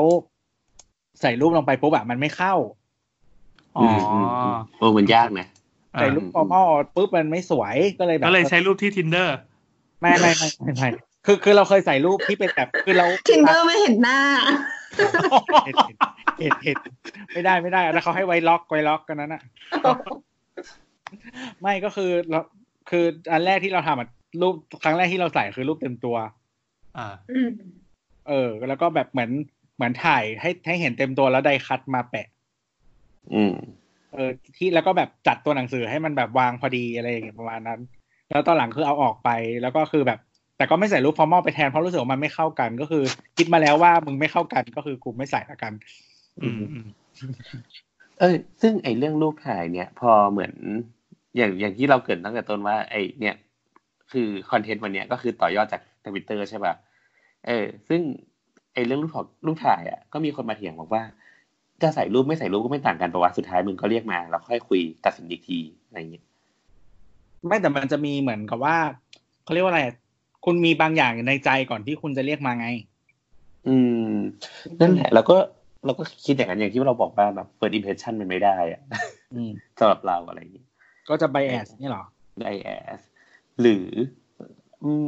มก็มีอันอื่น อันต่อมาก็คือเราอ่านเราอ่านนะไออีเมลที่ส่งมาว่าเขียนเขียนอะไรบ้างอืมหมายถึงว่า ยังไม่ต้องเปิดแบบไฟล์ที่แนบมานะ เราอ่านไว้ยอ่านทุกอันเลย อืม อืม ก็มีบางอันแบบเขียนภาษาอังกฤษมา ก็ผิดผิดแกรมมา แต่แบบพอไป พอไปอ่านในเรซูเม่อือฮึก็เขียนว่าภาษาอังกฤษภาษาอังกฤษ B2 ดีมาก อะไรเงี้ย แต่ก็เขียนผิดอะไรเงี้ย คือคือเราไม่มีปัญหากับนี่นะหมายถึงว่า ถ้ามันมันมั่นใจจะสมัครงานภาษาอังกฤษอะก็เช็คมาหน่อยก็ได้อะไรเงี้ยเออก็บางคนเขายังมั่นใจค้าขาดเลย ก็ เออ แต่จริง ๆ กูตรวจค้าขาวไม่เป็นนะครับ เออเอ้ยแต่เราแต่เราก็คือ แต่คือเราที่คนที่เขียนค้าขาดผิดก็คือเราก็ไม่เรียกเหมือนกัน อืม เพราะมันต้องใช้ในงานอะมันต้องใช้ ใช่ใช่เราไม่เรียกเลยนะ ไม่ว่าจะเป็นอาชีพใดๆก็ตามอืมอืมขอให้น้องหรือๆรู้ไว้นะครับ ที่เราเราเถียงกันแล้วก็ไม่ได้คำตอบในในโลกออนไลน์ว่าแบบเอ้ยทำไมว่าค้าขาดแบบสื่อสารได้ก็พอ ให้รู้ไว้ว่ามันก็มีหลายบริษัทที่ไม่รับ ครับยกเว้นลูกค้านะฮะอ่า ถ้าเป็นลูกค้าค้าคามาแล้วก็จะโอนเงินเรียบร้อยแล้วคะโอเคครับ ขอบคุณมากครับ หหวารืนอไปหรือหรือว่าไม่เช่นไม่แบบเราก็จะตอบบอกว่า โอเคค่ะ ขอบคุณมากค่ะหรือหรือบางอย่างเช่นแบบ การพิมพ์อะไรมาแล้วไม่แบบไม่เช็คดีๆอะเช่นแบบ พิมพ์แล้วเป็นแค่กับอะไรอย่างเงี้ยที่เราว่าค่ะเป็นคอควายซ้ำๆอะไรอย่างเงี้ยมันมันก็มันคือมันก็เป็นติ่งที่ติดอยู่ในใจนิดนึงอะแต่คือมันก็ไม่ได้เรีมียกผลได้ว่ามันอหัยู่นะในหมวด ความใส่ใจใช่ไหมล่ะ มันดูเป็นคนไม่ใส่ใจเออใช่ใช่แต่ใช่จริงๆสถาปนิกก็มันจุกจิกนะ เรื่องแบบนิดๆหน่อยๆพวกเนี้ยคืออย่างกูที่พี่แอนคิดว่ากูไม่ได้จุกจิกมากนะ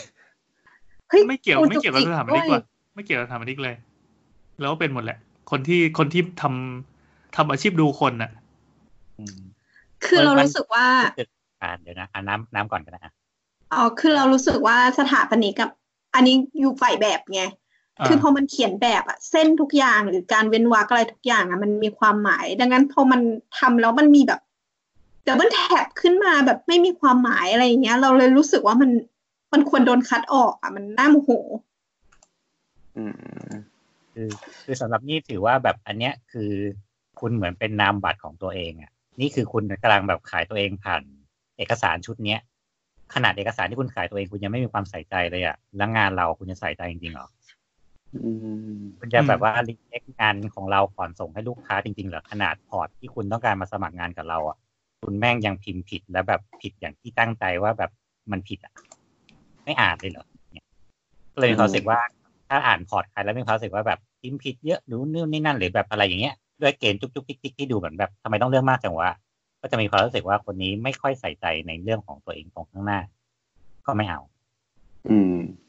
แต่ถ้าแล้วก็โอเคอะมันจะแบบว่าฟอนต์มันเด้ง หรืออะไรที่แบบอะมันพอรับได้ว่าโอเคอะมันก็อาจจะเป็นความหมายถึงว่ามันมันคือ error โปรแกรมรับได้เอนะออันเนี้ยช่างมันแต่แบบอย่างเงี้ยสมมติว่าเกรดพลังมีสี่อันแล้วแบบใส่มาครึ่งหนึ่งแล้วบอกว่าอันนี้ห้าสิบเปอร์เซ็นหกสิบเปอร์เซ็นเจ็ดสิบเปอร์เซ็นแม่งครึ่งหนึ่งเหมือนกันหมดอย่างเงี้ยก็ไม่เข้าใจว่าอะไรวะหรือแบบพิมพ์ก็ผิดโน่นนี่นั่นก็ผิดชื่อตัวเองยังผิดเลยอะไรเงี้ยก็เลยมีความรู้สึกแบบไม่เอาละเนี่ยคนนี้แสดงว่าความใส่ใจหรืองางั้นนจะแสดีดงก็ว่าเออเออครับพี่โอต่ออ่าอะให้ จบจบตรงนี้แหละจบตรงนี้แหละอ๋อก็คือกำลังคิดว่างั้น ไอ้เป็นที่เราคุยกันตอนเนี้ย ก็คือเป็นเรื่องหมวดหมู่ความใส่ใจปะก็ด้วยคือคุณใช่ไหมต้องการให้เรารู้จักคุณยังไงอะคุณแสดงตัวออกมาอย่างนั้น ซึ่งคุณก็แสดงตัวมาแล้วว่าคุณเป็นคนช่วยโอเคเจอเบอร์เออไม่ใช่เพราะว่าคุณ คือเออไอไอเรื่องอะรูปรูปโถรูปถ่ายไม่เกี่ยวแต่แบบเนี้ยอย่างสมมติว่าเกรดพลังการให้คะแนนตัวเองหรือนู่นนี่นั่น แล้วแบบ เราคือด้วยความที่ว่าเราต้องบอกว่าเราไม่รู้จักคุณ เรารู้จักคุณผ่านเอกสารชุดนี้เท่านั้น ซึ่งอืมเอ่อหนึ่งเนื้องานในพอร์ต อะโอเค เรารู้จักฝีมือคุณละสองคืออ่านนู่นนี่นั่นโอเค รู้จักบ้านอยู่ไหนเรียนอะไรมาโอเคเห็นเกรดคร่าวๆอะพอนึกออกแต่เกรดก็ไม่ได้วัดอะไรหรอก แต่คือทั้งหมดทั้งมวลเนี่ยเราต้องการคนมาเพื่อรับผิดชอบงานเรา อืมแต่ถ้าแม้แต่สิ่งที่เรียกว่าเนี่ยคือหน้าตาของคุณน่ะคุณยังไม่ใส่ใจอะ เราไม่ไว้ใจกับการที่เราจะเอางานให้คุณเพราะเราไม่รู้จักคุณคุณอาจจะเป็นคนเก่งมากก็ได้คุณอาจจะเป็นคนดีกว่านี้ก็ได้แค่ว่ากูรีบมาเอาให้มึงดูอะไรเงี้ย แต่ first impression มันไม่มีแล้วอะว่าแบบ เออ ไม่ไหวว่ะเนี่ยโอเคผ่านละกันเพราะถือว่าแบบดูไม่ใส่ใจ ไม่ไม่น่ารับผิดชอบงานได้ถึงจะบอกว่ารับผิดชอบงานก็เถอะอืมแล้วก็เออขอแตะมีเศษนิดนึงเออคือส่วนตัวเป็นคนไม่ดูใบ แทบไม่ดูใบเกรดเลย เวลาเรียกเด็กพาร์ทเออ ก็ ก็ดูนิด ดู ดู บางทีจะดูให้มีเรื่องคุย เช่นว่าแบบเรียน ถ้า ถ้าเป็นจบใหม่จริง ๆอะถึงจะถามว่าแบบ เรียนอะไร หมายถึงว่าแบบ เออ วิชานี้เรียนอะไรทำอะไรอะไรประมาณเนี้ย บ้าง แต่ว่าแบบไม่ ไม่เคยดูว่าเกรดเฉลี่ยเท่าไหร่อะไรเงี้ย ไม่เคยสนใจเลยจำไม่เคย ไม่เคย ไม่เคยดูเลยอะไม่เคยดูจริง ๆ เออ เพราะคุย คุยกันแล้วมันรู้ว่าแบบ เออคิดงานได้ไหมหรือว่าพอจะทำงานได้หรือเปล่าหรือคำถามที่เราถามไปมันมีประโยชน์มากกว่ามาก ๆ ในการในการตอบว่าคนเนี้ยเขาแบบทำได้หรือไม่ได้ อืมอืม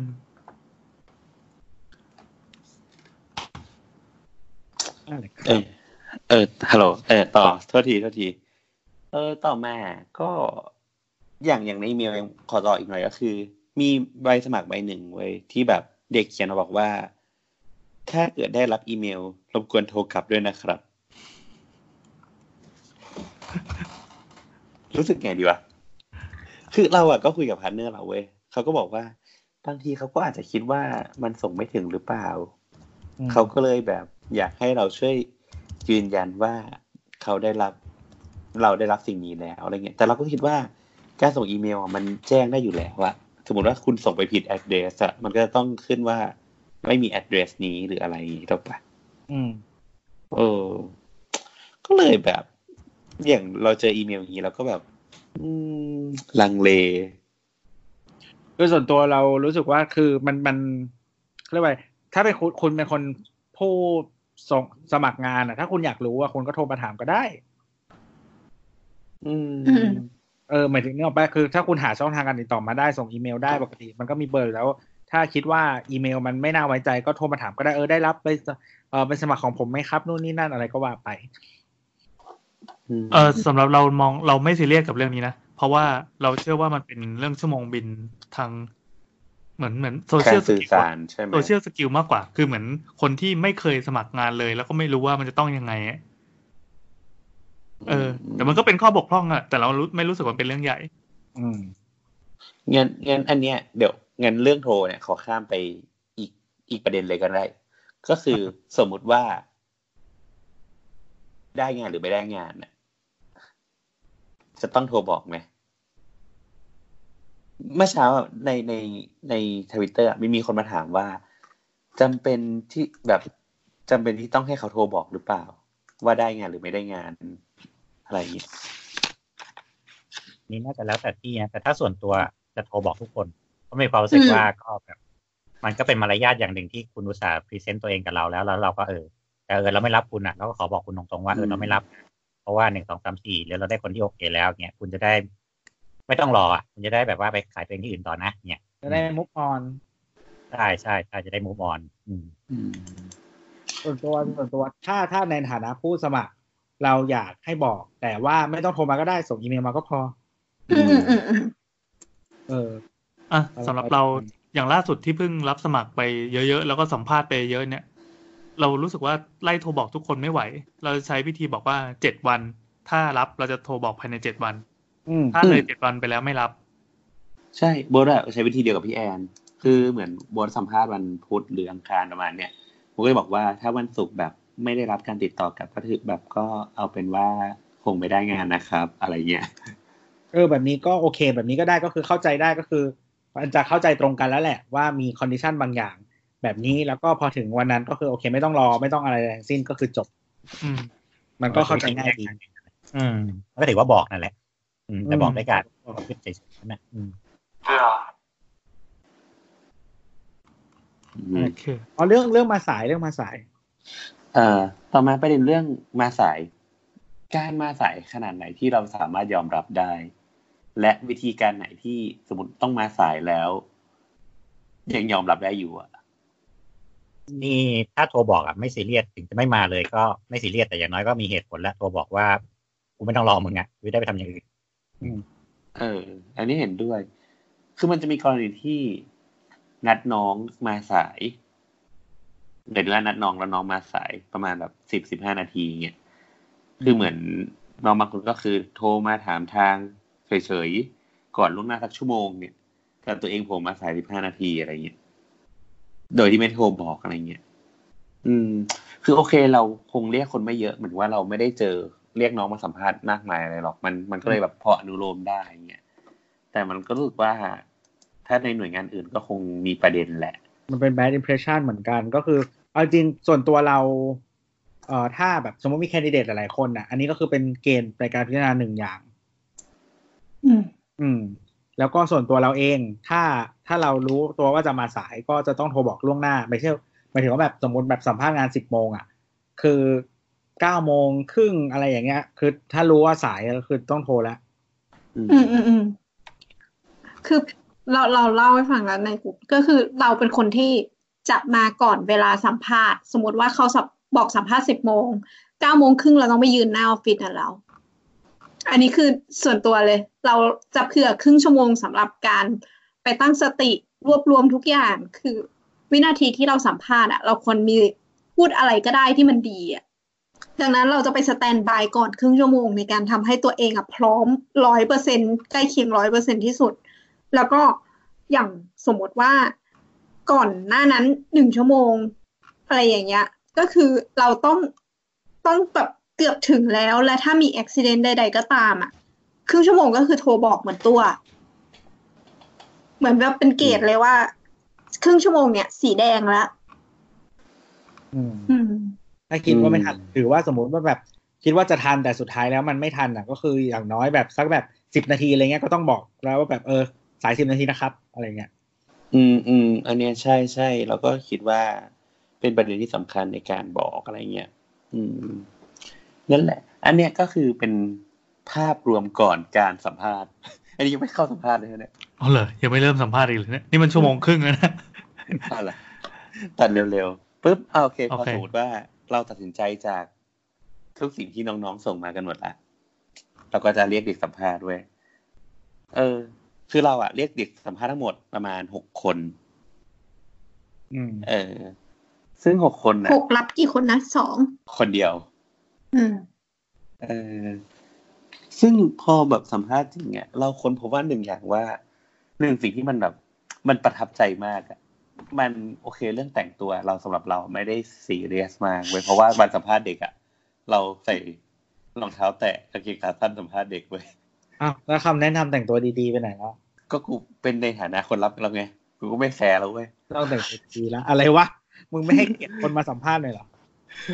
เมื่อแต่ว่าเหมือนว่า จริง ๆ แล้วอะคนผมว่ามันจะมีเด็กที่ พอคุยกับมันปั๊บนึงอะมันจะรู้ว่าอีเด็กเนี่ยแม่งแบบมีไหวพริบมาก อืม แล้วก็แบบ คือพอคุยแล้วรู้ว่าเราฝากฝังงานกับมันได้อะคือมัน อันเนี้ย คือบทไม่ได้มี test แบบพี่โอบอกนะไม่ได้มี test แบบว่า ต้องหมุน SketchUp ให้ดูอะไรเงี้ยคือแค่คุยอย่างเดียวเลยอะเออ คือแค่ให้ให้เราโปรเจกต์ให้ฟังว่าตัวเองทำอะไรบ้างอืมอย่างอย่างบทวิธีแบบว่าเออเปิดมาหนึ่งโปรเจกต์แล้วเล่าให้ฟังหน่อยว่า ชอบโปรเจกต์ไหนแล้ว แล้วแบบอธิบายให้ฟังหน่อยอะไรเงี้ยอืม ซึ่งไอในหนึ่งโปรเจกต์นั้นนะมันก็จะมีเด็กที่อธิบายได้แบบเคลียร์เลยอะรู้ว่าแบบทำจริงอะไรรีเสิร์ชมาเยอะอะไรเงี้ยอืม ซึ่งไอกระบวนการเล่าของมันเนี่ยมันทำให้รู้ว่าเฮ้ยมันทำสิ่งนี้ได้ มันทำสิ่งนี้ได้ มันทำสิ่งนี้ได้ อะไรเงี้ย มันแก้ปัญหาปัญหาเฉพาะหน้าได้อะไรเงี้ยรวมถึง attitude ที่แบบทัศนคติแบบความกระตือรือร้นในของเด็กๆอะไรเงี้ย ก็ทำให้รู้สึกว่าต่อให้แบบสุดท้ายไม่ได้เลือก หรือเลือกแบบต่อให้ไม่ได้เลือกอะ ก็คิดว่าถ้าแบบมีอุบิเหตุหรือว่าต้องการคนเพิ่มก็จะติดต่อน้องกลับไปคนแรกอะไรเงี้ย โดยที่แบบไม่ต้องเปิดเปิดรับรอบใหม่อะไรเงี้ย อืม เอออย่างอย่างพี่แอนมีอย่างนี้ป่ะแบบสัมภาษณ์แล้วรู้สึกว่าโอ๊ยอันนี้มันถูกใจจัง มีก็จริง ๆ ไม่มีอะไร ไม่มีอะไรที่น่าเล่านะ เพราะว่ามันก็เป็นเรื่องธรรมดามากเลย ก็อืมพอมาเจอปั๊บแล้วก็เออประทับใจบุคลิก ประทับใจวิธีพูด แล้วก็จับเซนส์ได้บางอย่าง ใช่ไหมมันจะมีเซนส์ตอนที่พูดอะตอนพูดคุยกันนี่คือมันจะมีเซนส์บางอย่างออกมาว่า เออคิดว่าเจ๋งว่ะอะไรเงี้ย แต่เคยเรียกสัมภาษณ์แล้วก็ไม่ได้ไม่ได้รับแล้วผ่านไปปีหนึ่งก็เรียกมาอีกรอบหนึ่งอ้าวทำไมล่ะ ก็จริงๆก็ยังโอเค ก็คือชอบแต่ว่าหมายถึงว่ามันมีคนอื่นที่ชอบกว่านะก่อนหน้าอ๋อนั้นแล้วก็เหมือนแบบพอผ่านไปปีหนึ่งเราก็เรียกมาแล้วน้องเขาบอกว่าก็ยังอยากทำอยู่อะอ่าก็โอเคเรียกเรียกมาแบบเหมือนแบบเหมือนมา revisit อีกรอบหนึ่งก็คุยกันขำๆอีกเอรออบหนึ่งแล้วก็เหมือน confirm อีกรอบหนึ่งว่ายังโอเคกันอยู่อะไรเงี้ยเออรับ เหมือนเคยดู The Rapper อะมันมีไอ้น้องคนหนึ่งที่มาเข้า season สองเพราะว่า season หนึ่งมันตกรอบไปแล้วแบบ เหมือนพวกโค้ชอะไรต่างๆ ก็บอกว่าแบบคือน้องดีมากแล้วอะแต่แบบขอโทษทีที่เราเต็มอะอืมเออเออไม่ถ้าเจออย่างนี้ก็จะบอกเขาตรงๆเหมือนกันนะแบบเออชอบแต่ว่ามันได้ที่เดียวจริงๆ เนี่ย ถ้าแบบว่ามีอุบิเหตุอะไรหรือใครตายไปเนี่ยจะโทรเรียกนะเฮ้ยมันก็เลยหยิบมีดขึ้นมาฆ่าพี่ก่อนแล้วกันให้ราคาหนึ่งที่ แต่ก็จะบอกเขาตรงๆนะว่าแบบเออแอตติจูดได้อะไรได้งานดีงานโอเคแบบอยากได้แต่แบบ มันอาจจะมีเรื่องบางอย่างที่มันยังไม่ตรงเช่นอะบางคนอาจจะไม่ได้เพราะแค่ว่าเหล็กเงินเดือนเงินไม่ได้เดือนใช่ อ๋อ หรือว่าบอกว่าเอออาจถ้าจะมากกว่านี้เราอัพราคาให้คุณได้มากกว่านี้เพราะในตำแหน่งอื่นน่ะคุณก็มาอีกทีละกัน เออใช่หรือหรืออย่างกรณีของโบทอะแบบเนี่ยสัมภาษณ์เนี่ย สุดท้ายอะมีน้องคนหนึ่งแบบอยากได้มาก ๆ แบบครบทุกอย่าง อยากได้อะไรแบบ อยากได้มาทำงานด้วยอ๋อโอเค ถึงถึงว่าน้องเขาจะเป็นสาวตึงก็เถอะครับ เออ อันนี้แต่คือก็ประเด็นนะครับ ชั่วโมงที่ไม่ใช่หนึ่งนาทีเอ้ยหนึ่งหนึ่งชั่วโมงสามสิบเก้านาทีเข้าสาระแล้วครับไม่ใช่ถึงน้องเขาจะเป็นสาวตึงก็เถอะแต่ว่า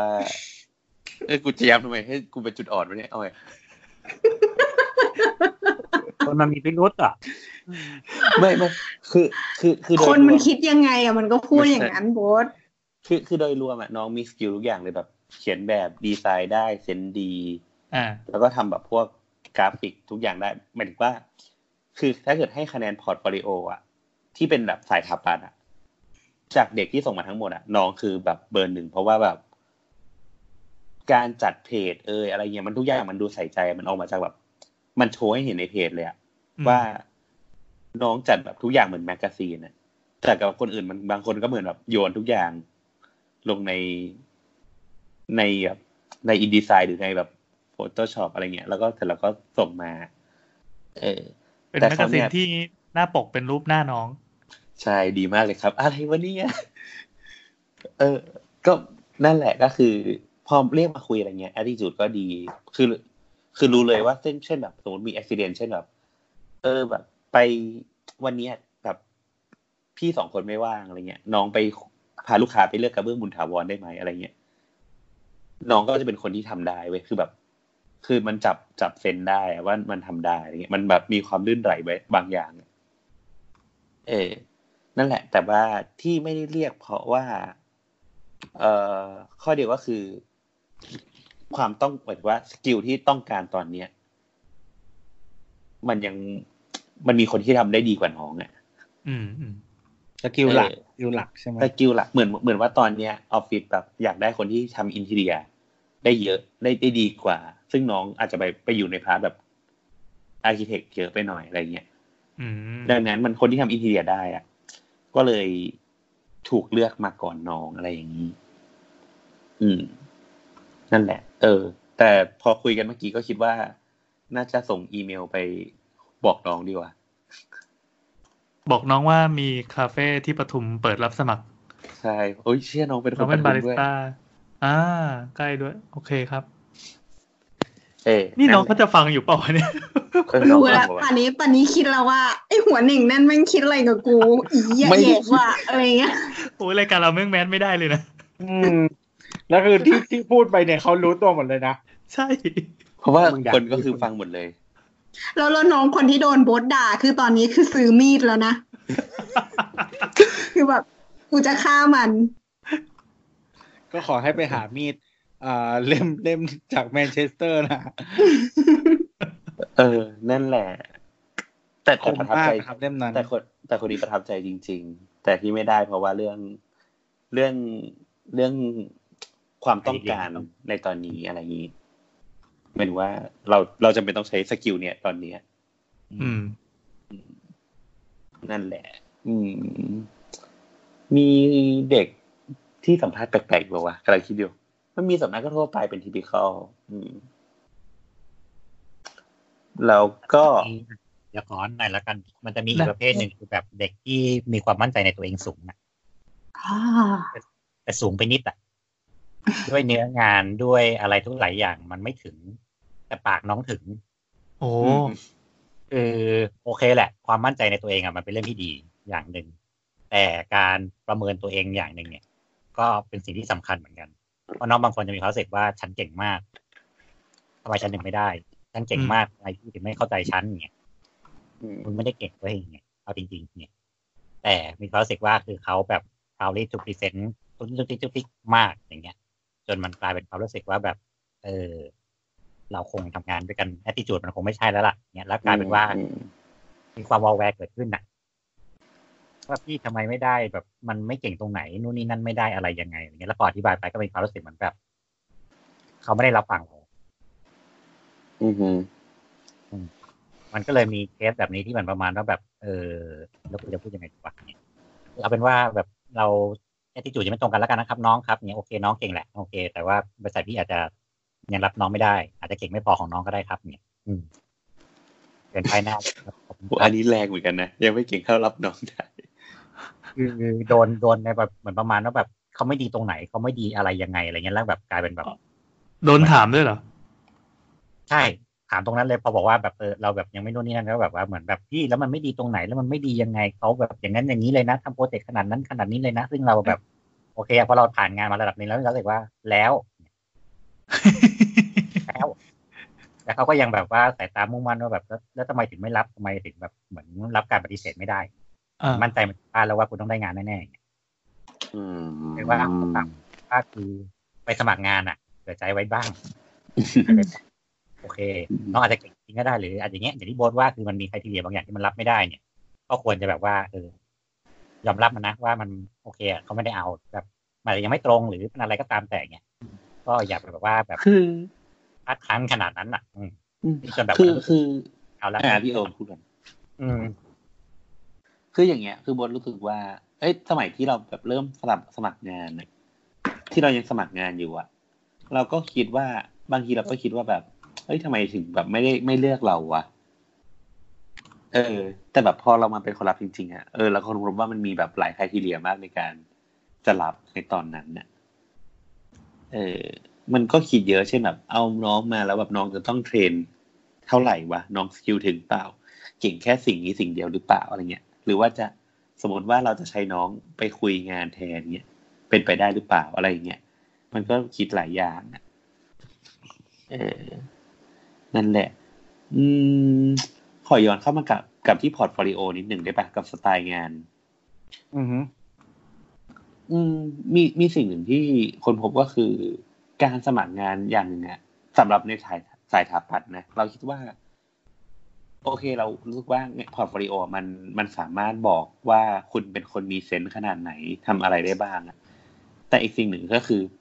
portfolio มันจะโชว์ ความเข้ากันของสไตล์ระหว่างตัวของ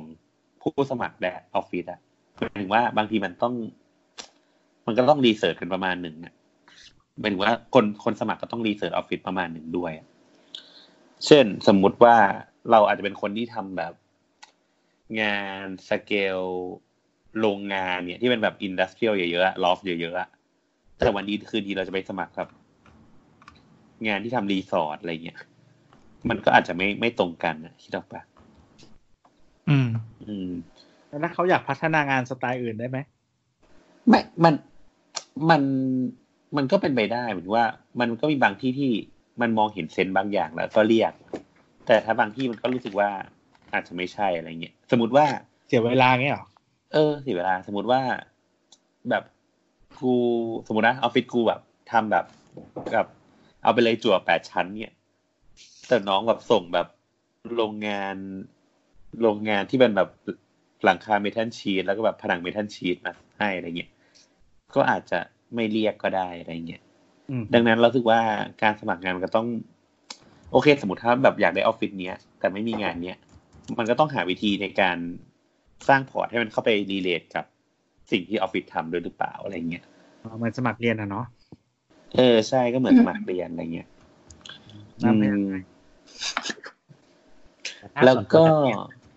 แต่ถ้าส่วนใช่ครับตัว test สมมติว่าแบบอะสมมติว่าอย่างที่โบอสบอกว่าโอเคเขาทำงานพวกโรงงานมาเงี้ยอาจจะแค่ว่าอาจจะเป็นคนที่ยังไม่เคยมีโอกาสได้จับงาน ในสเกลพวกเนี้ยเหมือนออฟฟิศแม่งออฟฟิศเก่าก็ไม่เคยแบบ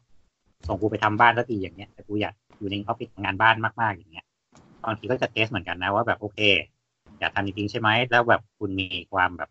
พื้นฐานอะไรบ้างในการที่คุณจะแบบมาทำงานสไตล์นี้ มานู่นนี่นั่นสไตล์เนี้ยหรือว่า เลวร้ายสุดๆเลยก็แบบประมาณว่างั้นขอเทสงานก่อนละกันอืมสักเดือนหนึ่งสองเดือน ถ้าอันอันนี้ถ้าในพูดถึงในกรณีที่ว่าพอร์ตเขาโอเคเขาดูเป็นคนที่แบบว่ามีความใช่ตั้งใจขยันนู่นนี่นั่นอะไรเงี้ยคือคือมันก็อย่างที่พี่โอบอกอะมันก็คงต้องดูภาพรวมด้วยอะครับ เช่นอ่าอ่ามันต้องมันมีคุย skill attitude มันมีอืม skill อื่นๆที่น้องมีหรือเปล่า แล้วก็โอเคมันอาจจะเป็นแค่เรื่องสไตล์ที่ไม่เคยทำอะ สมมติถ้าใช่เออถ้าสมมติถ้าน้องทำได้ ก็อาจจะลองมา test ก่อนก็ได้อะไรเงี้ย เออ หรือซึ่งพวกหรือจไอ้ริงไอ้ความเนี้ยเออมันก็ไม่ได้ความผิดของน้องหรอกไอ้ต้องแบบว่าต้องพูดไปก่อนแหละว่าคือบางบางคนนะก็ชอบแบบว่าอ้าวพี่ก็หนูไม่มีโอกาสนู่นนี่นั่นโอเคมันไม่ใช่ความผิดของน้องหรอกแต่บางทีออฟฟิศอะเขาต้องดูความเร่งด่วนของเขาว่าเขาต้องการแบบไหนถ้าเขาต้องการคนที่ใช้งานได้เลยอะเขาก็ต้องตัดน้องตกทิ้งแหละเพราะว่าเขาก็ต้องเอาคนที่แบบว่าตรงสายมาก่อนแต่ถ้าอืมถือว่าแบบว่าอะไม่ได้รีบหรอกก็แค่ว่าอยากได้จูเนียร์มาอีกสักคนหนึ่งไม่ฝึกเพื่อปั้น อะน้องอาจจะมีโอกาสก็ได้ว่าเออไม่เคยทำอะลองไหมลองกลับมาทำอย่างเงี้ยอื มมันก็ต้องแบบว่ามีการตัดใจในระดับหนึ่งอะก็ก็เลยหรือจริง ๆอะมันก็จะมีพอเราดูงานอะเราเราจะมันจะมีอิเลเมนต์บางอย่าง มีส่วนประกอบบางอย่างที่เราเห็นว่าแบบเอ้ยมันเอามาทำได้จริงๆอะเช่น สมมติน้องอาจจะเคยทำแบบโรงงานทั้งหมดอะแต่เราเห็นการแบบ design facade หมายถึงว่ารูปรูปหน้าอาคารบางอย่าง ที่เราคิดว่าเฮ้ยมันเหมาะกับงานที่มันเป็นสเกลเล็กลงมาหน่อย หรือว่าสเกลที่มันอ่อนช้อยลงมาหน่อยเนี่ย มันมันก็เป็นไปได้ไงอืมเออคือมันมันต้องก็เห็คนงอะไม่ใช่ว่า มึงทำแบบ industrial แล้วกูจะไม่รับเลยอะไรเงี้ยก็คงไม่ใช่อะไรเงี้ยเออต้องถามพี่โอที่แบบทำงานแบบสเกลใหญ่ๆอะพี่โอมองอะไรอย่างนั้นปะถามว่าคืออย่างที่บอกแหละว่าถ้าสมมติว่าสมมติว่าเราทำงานคือต้องดูจ็อบอย่างที่บอกว่าอย่างทุกดอกของโบสแบบตอนเนี้ยโบสต้องทำอินเดียโบสก็จะไม่มองคนที่ทำอินเดียไอ้ต้องโบสก็ต้องมองคนที่ทำอินเดียได้ก่อนนี่บอกไหมใช่ถึง จะเก่งกว่าโอเค แต่ว่าณตอนเนี้ยความเร่งรีบของเราคือเราต้องการคนที่ทำอินเดียได้เว้ยแต่ถ้าสมมติว่าตอนเนี้ย boss แค่ว่าเอาต้องการขยายออฟฟิศไม่ได้รีบไม่ได้อะไรใช่เอาคนแรกแล้วก็พร้อมเอาคนมาปั้นว่เขาดู sense ทุกหรืออะไรทุกอย่างเนี่ยเหมาะกับออฟฟิศเรามากกว่า ซึ่งมันน่าจะทำงานไปด้วยกันแล้วมีความสุขมากกว่า คือบางทีเวลาทำออฟฟิศอะหรือถ้าเราดูเราขึ้นมาในระดับเป็นหัวหน้าหรืออะไรเงี้ยบรรยากาศออฟฟิศอะมันเป็นเรื่องสำคัญนะคือ คือในกรณีที่ว่าสมมติเราทำงานกันเป็นทีมอะยิ่งสถาปัตย์หรืออะไรพวกเนี้ยมันเป็นงานที่มันต้องใช้เวลาร่วมกันค่อนข้างเยอะ ถ้าสมมติว่าเราได้คนที่เหมือนแบบเซนไม่ตรงกันอะมันทำงานยาก เช่นแบบเราอธิบายไปเอ้ยน้องเข้าใจป่ะแบบนี้นึกไม่ออกเลยว่าพี่อ้าวทิพหายละเราก็ต้องมานั่งจูนกันใหม่หรืออะไรใหม่แต่ถ้าเป็นคนที่แบบเทสเดียวกันประมาณเดียวกันเนี่ยมันก็จะมีความรู้สึกว่าเอ้ยอันนี้เข้าใจว่าโอเคได้แล้วก็จัดมาให้เราได้ งานก็จะไปได้ หรือแอ t ิจูดในการร่วมงานอื่น เช่นเป็นคนโอเค เข้าสังคมได้อะไรได้อย่างเงี้ยมันก็จะต้องมีการลักษณะของบรรยากาศออฟฟิศซึ่งบางคนมันมีนะคนที่เก่งมากๆแต่บอกว่าไม่เอา เพราะใช่ใช่เขารู้สึกว่ามันจะตกกับออฟฟิศแล้วมันจะทำให้คนอื่นน่ะรวนไปด้วย แล้วพอออฟฟิศรวนเมื่อไหร่ปั๊บเนี่ยความบรรลัยเกิดละคือแบบเก่งแบบเก่งแต่ไม่เอาใครเลยอย่างเงี้ยก็ไม่ได้ เราก็ไม่เอาเหมือนกันเพราะว่ามีความรู้สึกว่าเราก็คุมคุณไม่อยู่เหมือนกันและมันก็ไม่ใช่บรรยากาศที่ในการทำงาน หรือบาง port อะ มี port แบบเด็กแบบเก่งๆเลยครับเก่งมากๆอะแต่แบบทำงานแบบเขาเรียกอะไรอะคือถ้าภาษาในวงการมันเรียกพาราเมติกดีไซน์อะอธิบายไงดีวะเออเป็นแบบอะไรสักอย่างที่มันแบบคิดเยอะๆกราฟิกแรงๆอะไรเงี้ยคือเราคิดไม่ภาพไม่ออกว่าเราจะมาปั้นต่ออยังไงอะเหมือนเรางาก็นสเลือกไตที่จะล์ไม่ดีนะอืมงานแบบยังไงดีอะพี่โออธิบายคำว่าพาราเมติกดีไซน์ให้เป็นภาพยังไงวะ อถ้าส่วนตัวจะเรียกว่าเหมือนงานสไตล์อะงานที่เหมือนแบบมีคอนเซ็ปต์อะเน้นแบบเน้นความแบบยังไงดีล่ะ เหมือนขายความแรงอะอืมคอนเซ็ปต์จ๋าๆจะใช่ซับซ้อนซับซ้อนน่ะซึ่งโอเคอะออฟฟิศใหญ่ๆ บางที่ที่เขาขายงานระดับแบบอย่างนั้นอะ มันควรต้องต้องได้รับแหละ แต่สำหรับเราซึ่งงานแบบไปขายคคอนมธรเมอรมร์ดาเชียลมากๆอะไปทำจั่วเขาแหลมแบบหกสิบแปดองศาอย่างเงี้ยเขาก็คงเอียงว่าไงเออแล้วเราก็คงไม่รู้จะเอาเขามาทำไมอย่างเงี้ยแล้วเขาก็เองก็จะมีความรู้สึกเฉา เพราะเขาไม่ได้อืมแสดงออกชอบ แล้วเราใช่ยังไงว่าเราเอาไปเลยด้วยซ้ำอย่างเงี้ยเราก็ไม่รับดีกว่า เพราะมันไม่ได้เราไม่รู้ว่าจะเอามาเอออย่างที่บดว่าไม่รู้จะเอามาพัฒนาต่อได้ยังไง หรือเอามาสอนอะไรเขาอะคือหมายถึงว่าเราเรามองเรามองไม่ออกว่า เราจะเอาเขามาทำอะไรได้จริงๆเนี่ยคือมันไม่ใช่ว่าเขาไม่เก่งนะแต่คือเรารู้เลยว่าเขาเก่งเขามีความรับผิดชอบเขาแบบจัดพอร์ตจัดเหมาะจัดอะไรเงี้ยเราดีเออเขาไม่เห อัมาะนนี้เรากับมันจริงๆมันแก้ปัญหาได้ด้วยแหละ คือเอ่อในใบรับสมัครงานหรือว่าในประกาศรับสมัครงานอาจจะต้องระบุคุณสมบัติบางอย่างลงไป เช่น บอกว่าถ้ามีประสบการณ์จากพิจารณาเป็นพิเศษ หรือ หรือจำเป็นต้องมีประสบการณ์ด้านการออกแบบด้านนี้ด้านนี้ด้านนี้ อืม ใช่ใช่ใช่ก็อันนี้ก็ช่วยได้นะอันนี้บอกไว้เผื่อเผื่อคนที่รับสมัครงานนะเพราะคิดว่าคนฟังก็คงเป็นแบบวัยๆนี้ละเออแล้วก็นี่รายการเราเด็กนะเว้ยอ๋อเหรอเหรอเหรอคือ มันมีคนที่มาสมัครเป็นช่างเย็บผ้าไง แล้วก็ลงประกาศไว้เขียนไว้ชัดเจนแล้วว่ารับรับสมัครช่างเย็บผ้าที่มีประสบการณ์เขาก็มาแบบเออหนูมาหัดได้ไหมคะ คือ ไม่รับไม่คุย แต่หนูตึงมากเลยค่ะ ไม่ได้หรออะมาคุยกันก่อนเอ้ยอีกตำแหน่งว่างอยู่อีกตำแหน่งหนึ่งตำแหน่งปินเตอร์นี่เหรอเนี่ยเดี๋ยวเดี๋ยวดูภาพลักษณ์แต่ละอย่าง เออ เออแล้วก็มีมีอีกหน่อยเรื่องเรียกพอกัร์บตโฟไม่ลิอโอกเหรอไม่ไม่อีกอีกนิดหนึ่งเรื่องพอร์ตโฟลิโอก็คือนิดเดียวมันเป็นแขน อีกนิดหนึ่งเรื่องพอร์ตโฟลิโอก็คือ มีน้องคนหนึ่งเราก็ถามคือเราอะเห็นตั้งแต่ในพอร์ตแล้วว่าเขาอะจัดแบบฟงฟังก์ชันจัดแปลนแปลกๆ การวางเฟอร์นิเจอร์ในเฟอร์นิเจอร์ในแปลนเนี่ยมันแปลกมาก ๆ เช่น ปลายเตียงชนแบบประตูเปิดเข้ามาแล้วเห็นแบบปลายตีนอะไรเงี้ยที่เราว่า หรือว่า จัดช่องแปลกๆอะที่มันแบบ ที่สถาปนิกดีๆเขาไม่ทำกันอะเฮ้ยคุณเหยียดเหรอเออ ก็ไม่คือตอนแรกเราเข้าใจว่าเป็นเรื่องของประสบการณ์เนี่ย แต่ว่าอืมเราก็แบบคิดว่าแบบ มันก็เป็นไปได้ที่แบบอาจจะเป็นงานแบบที่น้องทำตอนปีหนึ่งปีสองอะไรอย่างเงี้ยที่ต่อปะอ่ามันมันเป็นไปได้ไงคือเอางี้อย่างนี้นี้คือคืองานดีไซน์อะมันเป็นงานเชิงฟังก์ชัน มันไม่ใช่ว่า เอ้ยทุกอย่างดีหมดแหละ ไม่มีผิดไม่มีถูกมันมีผิดอืมันมพี่ผิดอื มมันมีสิ่งที่ทำให้พังหรือแบบเปิดประตูห้องน้ำไม่ได้โว้ยอย่างนี้เอออันนี้เรียกว่าไม่ควรดิอะเออ ใช่แล้วเราอะ ก็เลยถามว่าแบบ เอ๊ะเอ๊ะแบบ เอ้ย แล้วอันนี้ทำไมถึง คือเราก็ถามว่า เราไม่ได้ถามว่าแบรนด์มันมีปัญหานะเราก็ถามว่าเอ้ยอันนี้คือทำตอนปีอะไรเขียนใหม่เหรออะไรอย่างเงี้ยเขาบอกว่าใช่เขียนใหม่ แล้วก็ตกใจ คืออย่างน้อยอะการที่เราจะเอา แต่เขาบอกว่าทำตอนปีสองแต่เขาเขียนแบบเขียนแคทขึ้นมาใหม่อะไรเงี้ยแล้วก็คิดว่าแบบ เฮ้ย อันนี้คือทำโอเค เขียน CAD ขึ้นมาใหม่อะเข้าใจ แต่การที่มึงไม่แก้ plan เดิมเลยเนี่ย กูไม่เข้าใจ remaster เฉยๆแล้วเคารพต่อต้นฉบับไง เออเดี๋ยวจะหาว่าแบบไม่ออริจินอลแบบความ quirky อะไรนู่นนี่นั่นมันหายไปก็ถามว่าทำตอนปีไหนก็ปีสองก็ถูกไง ก็โอเคตามนั้น แต่เก็บความเบียร์ไว้ค่ะ ไม่ไม่มันมันมันมันเลยมีคำถามว่า จริง ๆ แล้วอะเขาต้องการที่จะเก็บมาสเตอร์ไว้ หรือจริง ๆ แล้วอะเขาไม่รู้เลยว่าสิ่งนี้มันมีปัญหา บางคนเขาแค่แค่ว่าอยากให้เห็นว่าเขามีพัฒนาการไงโอเคอะว่าเมื่อก่อนงานก ระจอกนี่แหละ แต่ว่าตอนนี้ปัจจุบันเนี่ยเอ้ยก็เข้าใจแล้วนะซึ่งบางทีถ้าเจออะไรอย่างเงี้ยจะถามนะว่าแบบเออน้องทำไมแบบน้องมีความคิดยังไงในการแบบจัดห้องนี้เหรออธิบายพี่ฟังหน่อยสิเนี่ยแต่ถ้าคือถ้าเขาไม่รู้จริงก็จะบอกว่าก็เนี่ยค่ะหนูว่าเปิดมาเห็นเตียงเลยเออก็สบายดีเหรอเนี่ยโอเคงั้นกูไม่คุยกับมึงแล้วเนี่ยแสดงว่ามึงเชื่อด้วยสนิทใจแล้วแหละว่ามันดีไงพี่แล้วเราจำเป็นจะต้องใส่งานสมัยที่เรายังกระจอกลงไปในพอร์ตด้วยเหรอใช่คือคือมันจริงมีๆเหมือนกันเคยคนที่ว่าสมมติว่าเด็กจบใหม่อย่างเงี้ยอื มึมงจะเอางานที่ไหนมานี่หรอกไหมกูเคยงานประมาณแค่ยี่สิบงานเนี่ยแบบว่าเอาพอร์ตไปดูปั๊บมีสามงานเงี้ยเอาน้องเคยทำแค่นี้เหรอก็มีอะพี่แต่ว่ามันไม่ค่อยดีอะก็เลยไม่เอามา เอ้าอืมใส่มาสิก็อยากเห็นอ๋ออ๋อออยากเห็นเหมือนกันว่าไอ้คำว่าไม่ดีเนี่ยแต่กลายเป็นว่าพอมาดูแล้วแบบชี้อะอย่างเทพก็ได้เหรออ่าอ่าอ่าโอเคโอเคโอเคมีเหตุผล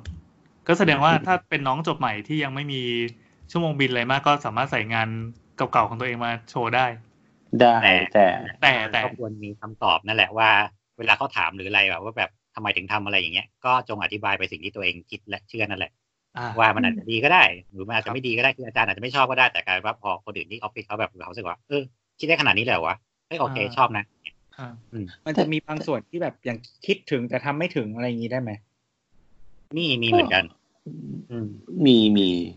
แต่จริง ๆ เรารู้สึกว่าจริง ๆอะน้องๆ อาจจะแบบเด็ก ๆที่สมัครงานอาจจะไม่รู้แต่ว่าไอ้แบรนด์ที่น้องใส่มา กูซูมดูทุกแผ่นนะเว้ยเย้หมายถึงว่าเราจะคืออย่างน้อยอะคือ อายุขนาดนี้แล้วว่าหมายถึงว่าทำงานมาแบบหลักแบบห้าหกปีแล้วอะคือแบรนด์มันดูออกอยู่แล้ว ยิ่งเป็นแบบบ้านเล็กๆอะอะไรนะกี่พันษาแล้วนะครับบทมา โอ้หลายพันตาละคือขนาดแปดยังซูมขนาดนี้หน้าน้องล่ะ โอ้โหเรียบร้อยซูมไม่ใช่ ก็ก็คือซูมมันก็ซูมดูจริงๆอะว่าแบบมันปรับยังไงอะไรเงี้ยแล้วก็จริง ๆ มีอีกอันหนึ่งที่อัน ที่เราเราเราไม่แน่ใจก็คือชอบเอาแบบงานออฟฟิศมาใส่อะแต่ไม่ไม่อธิบายว่าตัวเองทำอะไรอะแต่ใส่อ่าในพอร์ตก็เหมือนเอางานคนอื่นมาใส่ในพอร์ตให้แบบ ให้รู้สึกว่าเราเก่งอะอ่าอันนี้ไม่ดี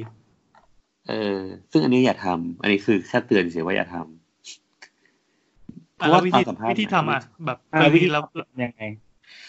วิธีถูกต้องก็คือ ใส่งานออฟฟิศได้ แต่ต้องเขียนว่าตัวเองรับผิดชอบอะไรบ้างอ่า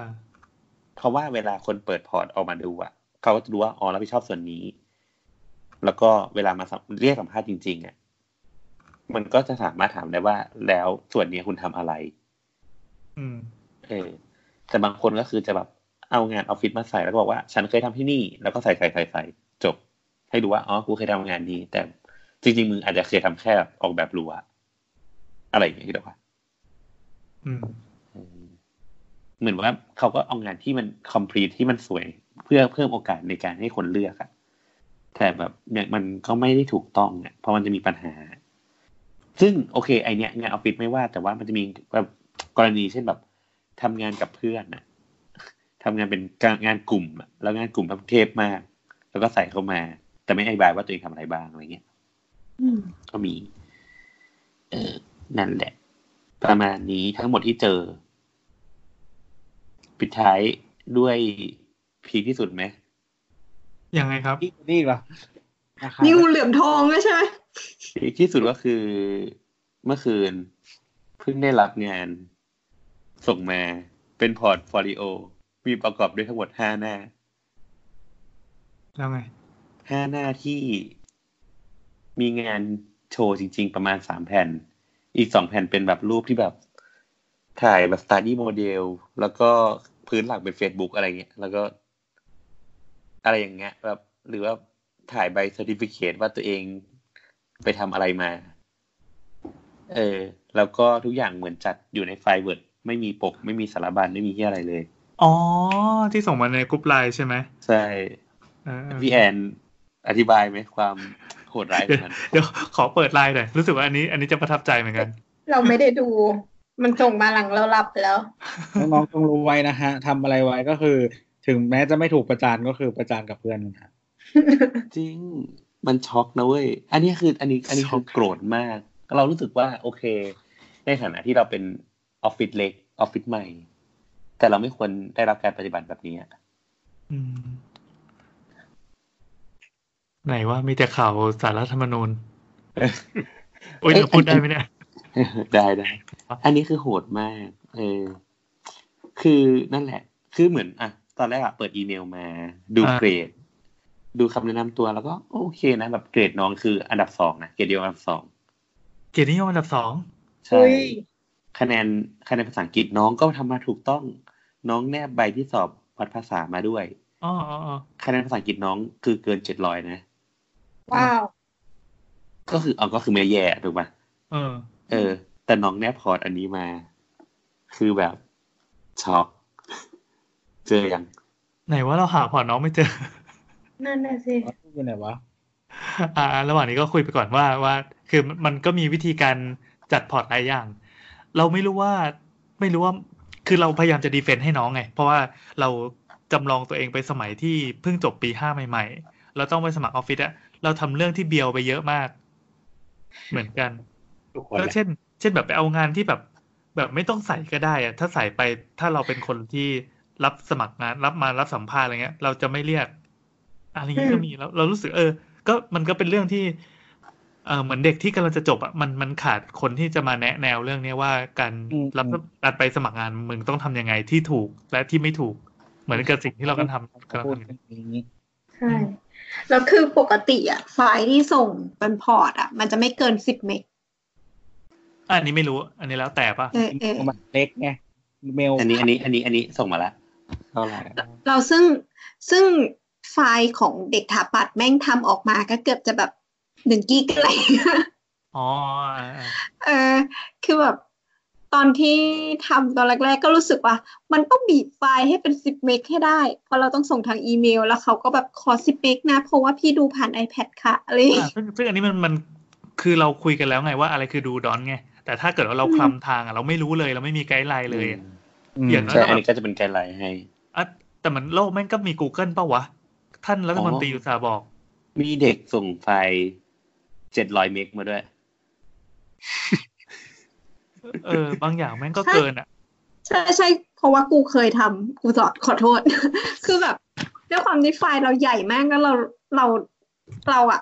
พิมพ์ด้วยไฟล์ไฟล์ที่มันคมชัดเยอะตลอดแล้วเรารู้สึกว่าเราไม่สามารถ downgrade ตัวเองลงไปได้ก็เลยอยากให้เขาดูเต็มเต็มๆที่คุณภาพ HD นี่เหรอวะใช่ซึ่งจริงๆ แล้วก็คือถ้าเขาบอกสิบเมกก็ต้องสิบเมกอะค่ะน้อง แต่แต่มันก็มีเด็กน่ารักนะที่แบบว่า แบบ แบบส่งมาบอกว่า เออ ขอโทษด้วยค่ะ หนูอะมีแนบทั้งที่เป็น PDF ที่หนูแบบรีไซต์มาแล้ว และถ้าเกิดอยากเห็นเวอร์ชันที่ชัดมากอะก็สามารถโหลดได้ใน Google Drive ได้ หนูทิ้งลิงก์ไว้ให้แล้วค่ะ อืมอ๋ออันนี้อันนี้อันนี้เอาไม่ออกเอาไม่ออกเออยังเสือนอะกลับมากลับมาขอเดี๋ยวดูห้าขอรูปขอวิจารณ์งาน ขอวิจารณ์งานของน้องนะครับ คือข้อหนึ่งดีมากเลยที่น้องตั้ง เอ้ยตั้งนามสกุลไฟล์เป็นเป็นไฟล์นามสกุล PDF นะครับ ซึ่งสามารถเปิดดูได้ แสดงว่าน้องจัด format มายังไง มันก็จะออกมาเป็นอย่างนั้นร้อยเปอร์เซ็นต์ซึ่งอืม format format ของน้องมันเหี้ยมากเฮ้ยเราเราไม่ใช่คนที่ที่ยังไงดีวะ คือเรายอมรับในการส่งงานมาแบบสเก็ตอะสามารถส่งงานแบบแบบตีนปาดมาก็ได้ อันนี้บอกไว้เลยนะ ถ้าเกิดว่าวันหนึ่งเรารับสมัครงานแล้วมีใครมาสมัครกับเราอะส่งแบบสเก็ตเขียนด้วยลายมือก็ได้ สแกนกระดาษมาก็ได้ แต่ไม่ใช่แบบนี้ แบบนี้ก็คือ อืม น้องขาดการสื่อสารว่า อันนี้คือคือทำอะไร แล้วมันอืมคืออะไร คือคือคือแล้วไงแล้วการที่ได้รับอันนี้เราจะรู้สึก wow หรือว่าจะรู้สึกแบบเฮ้ยน้องแม่งเจ๋งมากเราอยากเรียกมายังไง คือน้องคือถ่ายวิธี present ของน้องมันห้วนไปอะแล้วก็อะแข็ง ยังไงดีวะ มันยิ่งกว่าหนังเต๋ออะอืมมันไม่ใช่แบบ แกเรามาสมัครงาน อะไรเงี้ยยังมีการสื่อสาร แต่นี่มันคือน้องบอกว่า ชื่อสถานที่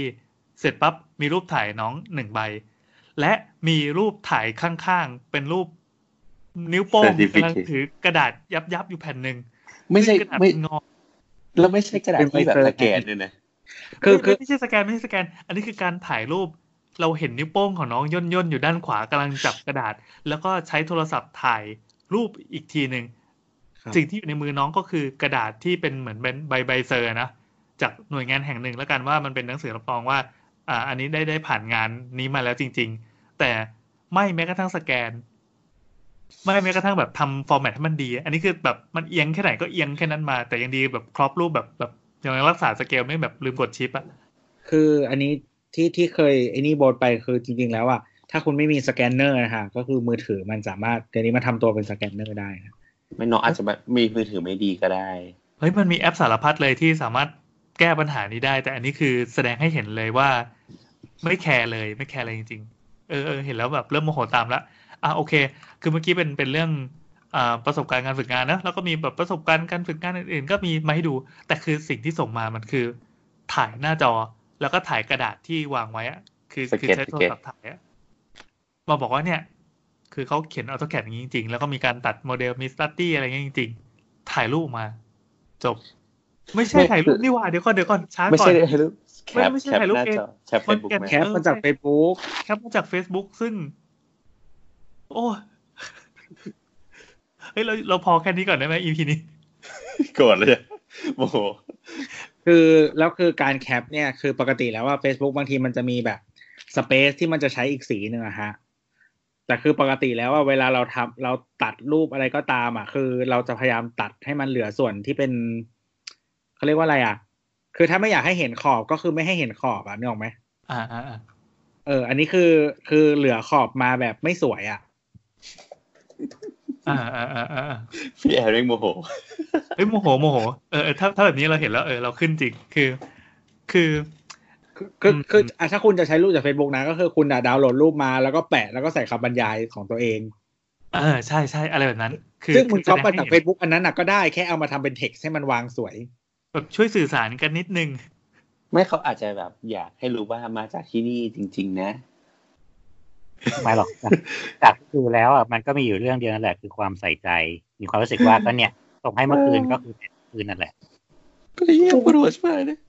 กูย้อนกลับไปดูมหาลัยเลยอะไม่กล้าพูดชื่อนะไม่ไม่พูดชื่อแล้วก็ไม่กล้า ไม่กล้าใบด้วย ไม่กล้าใบด้วย เดี๋ยวมันมีชื่อมหาลัยเหรอ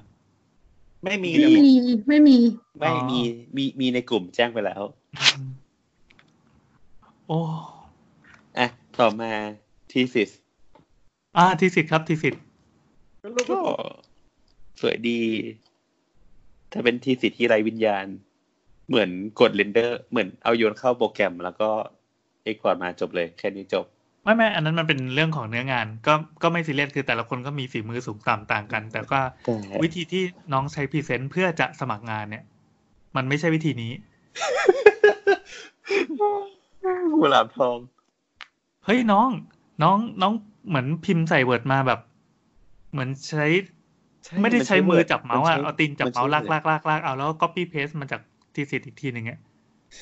คือเมื่อกี้ตอนต้นที่ตัวบอกว่าตัวจัดเรซูเม่แบบใช้แบบแบบ ความสวยงามของไอไทโปใช่ไหมเอออันนี้คือความสวยงามของไทโปคืออะไรกูยังไม่รู้จักเลยอะเออคือบางหน้าก็คือเป็นรูปแปะเฉยๆ ซึ่งซึ่งเอาจริงๆ สมมติว่าคุณทำบอร์ด หรืออะไรสักอย่างที่เป็น presentation ของงานคุณเองอะ มันต้องมีคำบรรยายอยู่แล้วอะอืมอืมเออที่มึงทำมาที่มันต้องจัดนิทรรศการจบหรือทำเหี้ยอะไรสักอย่าง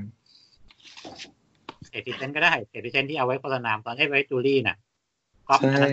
ได้ เออ คุยกับอาจารย์ยังไงวะ เอออะ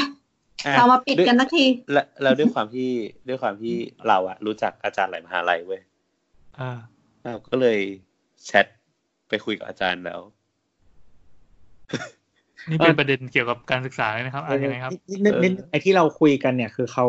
คนฟังเขาจะเข้าใจมันเราต้องบรรยายภาพไหมพี่แอนไม่น่าจะไม่บรรยายดีกว่า ไม่ใช่หมายถึงว่าไม่ได้บรรยายไม่ได้บรรยายเนื้องานเขาแต่บรรยายวิธีที่เขา present ตัว portfolio อะจะได้อะสรุปภาพสรุปอีกทีเพราะคือเพราะเพราะอันเนี้ยมันเป็นสิ่งที่เราแชร์ให้ไม่ได้อยู่แล้วเออถ้าเป็นรูปใช่แบบใช่แชร์ได้ไงนี่ออกไหมเออเอออะแต่ว่าอีเนี่ยแชร์อะไรไม่ได้เลยแชร์รูปสรุปไม่ได้นะครับ ข้อหนึ่งน้องส่งมาเป็น PDF ซึ่งน่าชื่นชม ข้อสองน้องไม่ได้จัดหน้ามา น้องเหมือนทำไฟล์ Word ด้วยการโยนภาพไปใส่ แล้วก็ตีกรอบด้านขวาด้วยฟอนต์ Cordia เล็ก ๆ แล้วก็ทำ bullet พิมพ์ลงไป จบหนึ่งหน้าหนึ่งงาน อีกหน้าหนึ่งเปิดมาก็อีกหนึ่งงานที่แบบเหมือนแค่แปะแค่แปะ มันมันมันมันช่วยจนจนเราที่เราก็เป็นคนทำงานช่วยอยู่แล้วอะยังรับไม่ได้โอ้ยโอ้ยเราไม่อยากอธิบาย เราไม่อยากยุ่งเกี่ยวกับอะไรอีกแล้ว เดี๋ยวก่อนขอปิดแล้วเดี๋ยวขอลบก่อน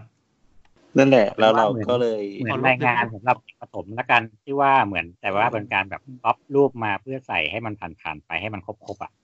คือคืออย่างน้อยมึงใส่ไอตัวอักษร ไอตัวอักษรวิเศษได้อะยินที่เสียมังนล้าจะงเป็นถังขยะแล้วปะคือคือคืออย่างนี้คืออย่างนี้คือจะบอกว่าสมมติว่าหัวข้อที่เป็นเหมือนกันน่ะเขาก็ไม่ได้ใช้ฟอนต์ขนาดเดียวกันวิธีการวางไทโปตัวหนาใช้น้ำหนักตัวหนังสือไม่เหมือนกันที่เป็นแบบที่มันจะสื่อสารว่ามันคือสิ่งเดียวกันเนี่ยหรอกปะ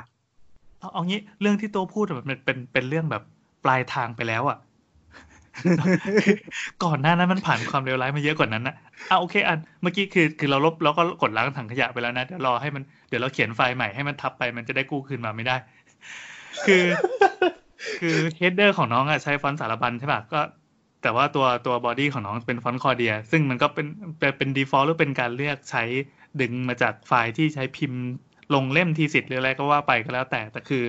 มันไม่มีการจัดอะไรอีกเลย และ อาการไม่มีไม่มีไม่มีจัดอะมันก็จงจะพอมี template จากโปรแกรม หรือไม่ก็พิมพ์มาเป็น default หรืออะไรสักอย่างให้ดีก็ได้ แต่นี่คือจริงๆคือะอเลือกจะไปแบบทำถ้าแบบขี้เกียจกดอะไร สมมติแบบหัวก็คือกดบนโปรแกรม Word แต่มันจะมีกด header แล้วก็อันถัดมากด sub header แล้วมันก็จะเรียงฟอนต์ให้สวยงามประมาณหนึ่งไม่อ่าจริงๆถ้าน้องถ้าน้องแบบแต่งไอ้ตรงสื่อสีลุงอะที่มันกดเทคแล้วก็สีลุงมาเปิดอาร์ตโอเปิดเคอาร์ตเปิดเผื่อจะเช่าก็ได้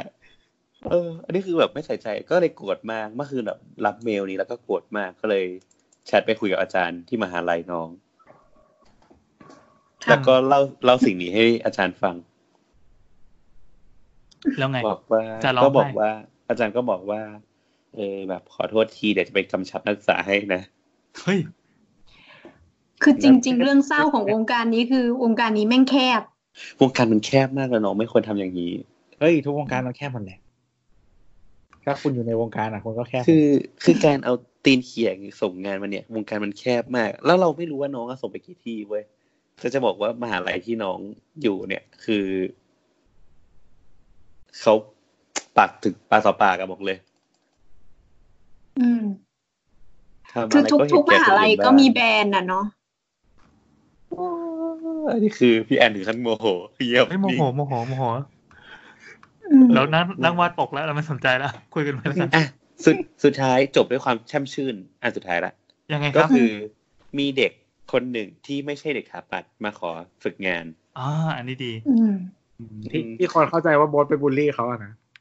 เอออันนี้ยังไม่ไงเข้าใจเลยทำไมอะเข้าใจว่าไง ก็กูบอกแล้วมึงใช้รูปผิด เออโอเคไม่เป็นไร ก็คือทำไมเล่าก่อนเล่าก่อน อะก็ก็คือเราก็ชื่นชมน้องแหละ ว่าแบบดีมากเลยแบบ คืออย่างนี้ต้องอธิบายก่อนว่าวันเราอะเปิดรับสมัครงานใช่ไหมเออแล้วเราก็ทวีตทวีตไปว่าออฟฟิศรับสมัครงานนะอะไรเงี้ยปุ๊บพอเสร็จแล้วมันก็มีเด็กคนหนึ่งทักดีเอ็มมา บอกว่าสวัสดีแบบ เหมือนเขาอะเรียนแบบ ศิลปศาสตร์อังกฤษอะเออังกฤษอะก็คือไม่มีอะไรเกี่ยวกับถาปัดเลย แต่เขาบอกว่าคุยกันผ่าน DM ในทวิตเตอร์เนี่ยนะคือเขาแนะนำตัวแบบยาวมาก อ่าอ่าเออ แล้วเขาก็บอกว่า แต่ว่าเขาว่าอยากจะลองฝึกงาน จะมีความเป็นไปได้ไหมที่จะขอฝึกงาน เพราะเขาว่าอยากจะลองแบบรู้แบบอยากทำอินเทเรียดูอะเออ โดยที่เขาบอกว่าเขาอะมีประสบการณ์การทำโปรแกรม Revit ซึ่งอีโปรแกรม Revit เนี่ยกูยังทำไม่เป็นเลยอ่าเออ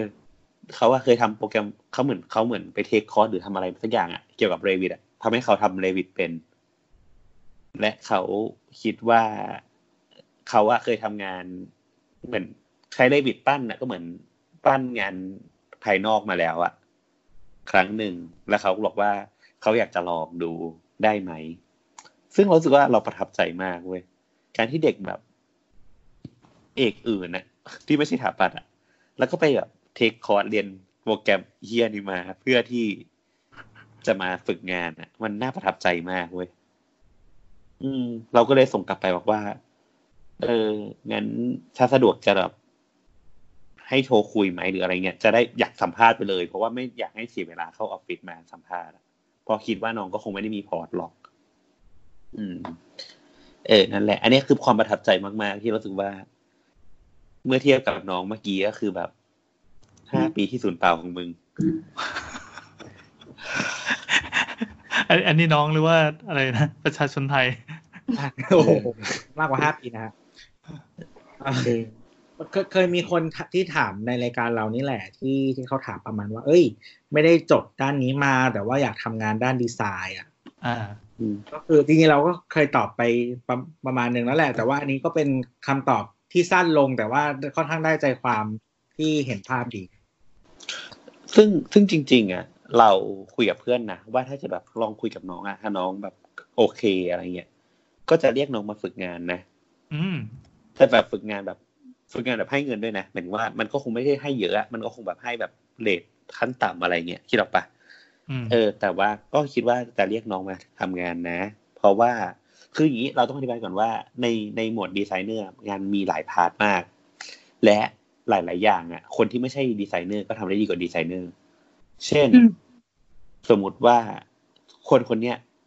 แบบชีวิตเขาแบบโตมากับแบรนด์ high-end ทั้งหลายมากับสิ่งแวดล้อมที่ดีอะที่มันเต็มไปด้วยศิลปะ มันก็มีแนวโน้มที่เขาจะ matching บางอย่างได้ดีกว่า คนที่โตมากับอีกสิ่งแวดล้อมหนึ่งที่เรียนดีไซน์เออ คิดออกไหมเช่นแบบ เช่นแบบบ้านไม่มีภาพแบบภาพของแวนโกะเต็มบ้านเลยอะ่ะ ก็อาจจะ เข้าใจความงามแบบแวนโกะได้ดีกว่าคนที่เรียนดีไซเนอร์อะไรเงี้ยก็คือคือคุแบณบอุนั่นเองเออ หรือแบบเช่นแบบ ใช้กระเป๋าชอบแต่งตัวเงี้ยเป็นคนแฟชั่นเงี้ยก็อาจจะเลือกแบบ matching งาน interior สีงาน interior ได้ดีกว่าดีไซเนอร์ก็ได้อะไรเงี้ยคือสำหรับเราไม่มีปัญหาเลยเว้ยคือคือเรื่อง skill โปรแกรมมันมันเรียนกันได้อะแล้วแบบน้องอืมทำโปรแกรมอย่างนี้มาก่อนแล้วอะเราคิดว่า มันก็แสดงความมุ่งมั่นอืมนั่นแหละ ก็เลยรู้สึกประทับใจ มากๆ แต่น้องไม่ตอบกลับมา อ้าว คุยตั้งนานน้องไม่อยากฝึกกับมึงแล้วอาจน้องอาจจะตกใจที่กูขอเบอร์ คือเห็นหน้าผากมึงแล้วก็หวาดกลัว ไม่มันเป็นดีเอ็มไง เขาก็อาจจะคิดว่ากูแบบไม่ได้เป็นแบบ คนที่สัมภาษณ์อะอ๋ออาจจะแบบอืมแล้วตอบไปว่าไงคือ น้องครับไม่ DM เขาไม่ได้ไว้ทำอย่างนี้นะครับ เท่าที่เคยใช้มาเลยส่งรูปมาให้น้องพิจารณาโอ้โหเออนั่นแหละแต่แต่สุดท้ายน้องเขาไม่ได้ตอบก็เออไม่เป็นไรอะไรเงี้ย ก็แต่จะบอกว่าโอกาสเปิดรอน้องเสมอนะครับนี่คือบอกน้องคนนี้ใช่ไหม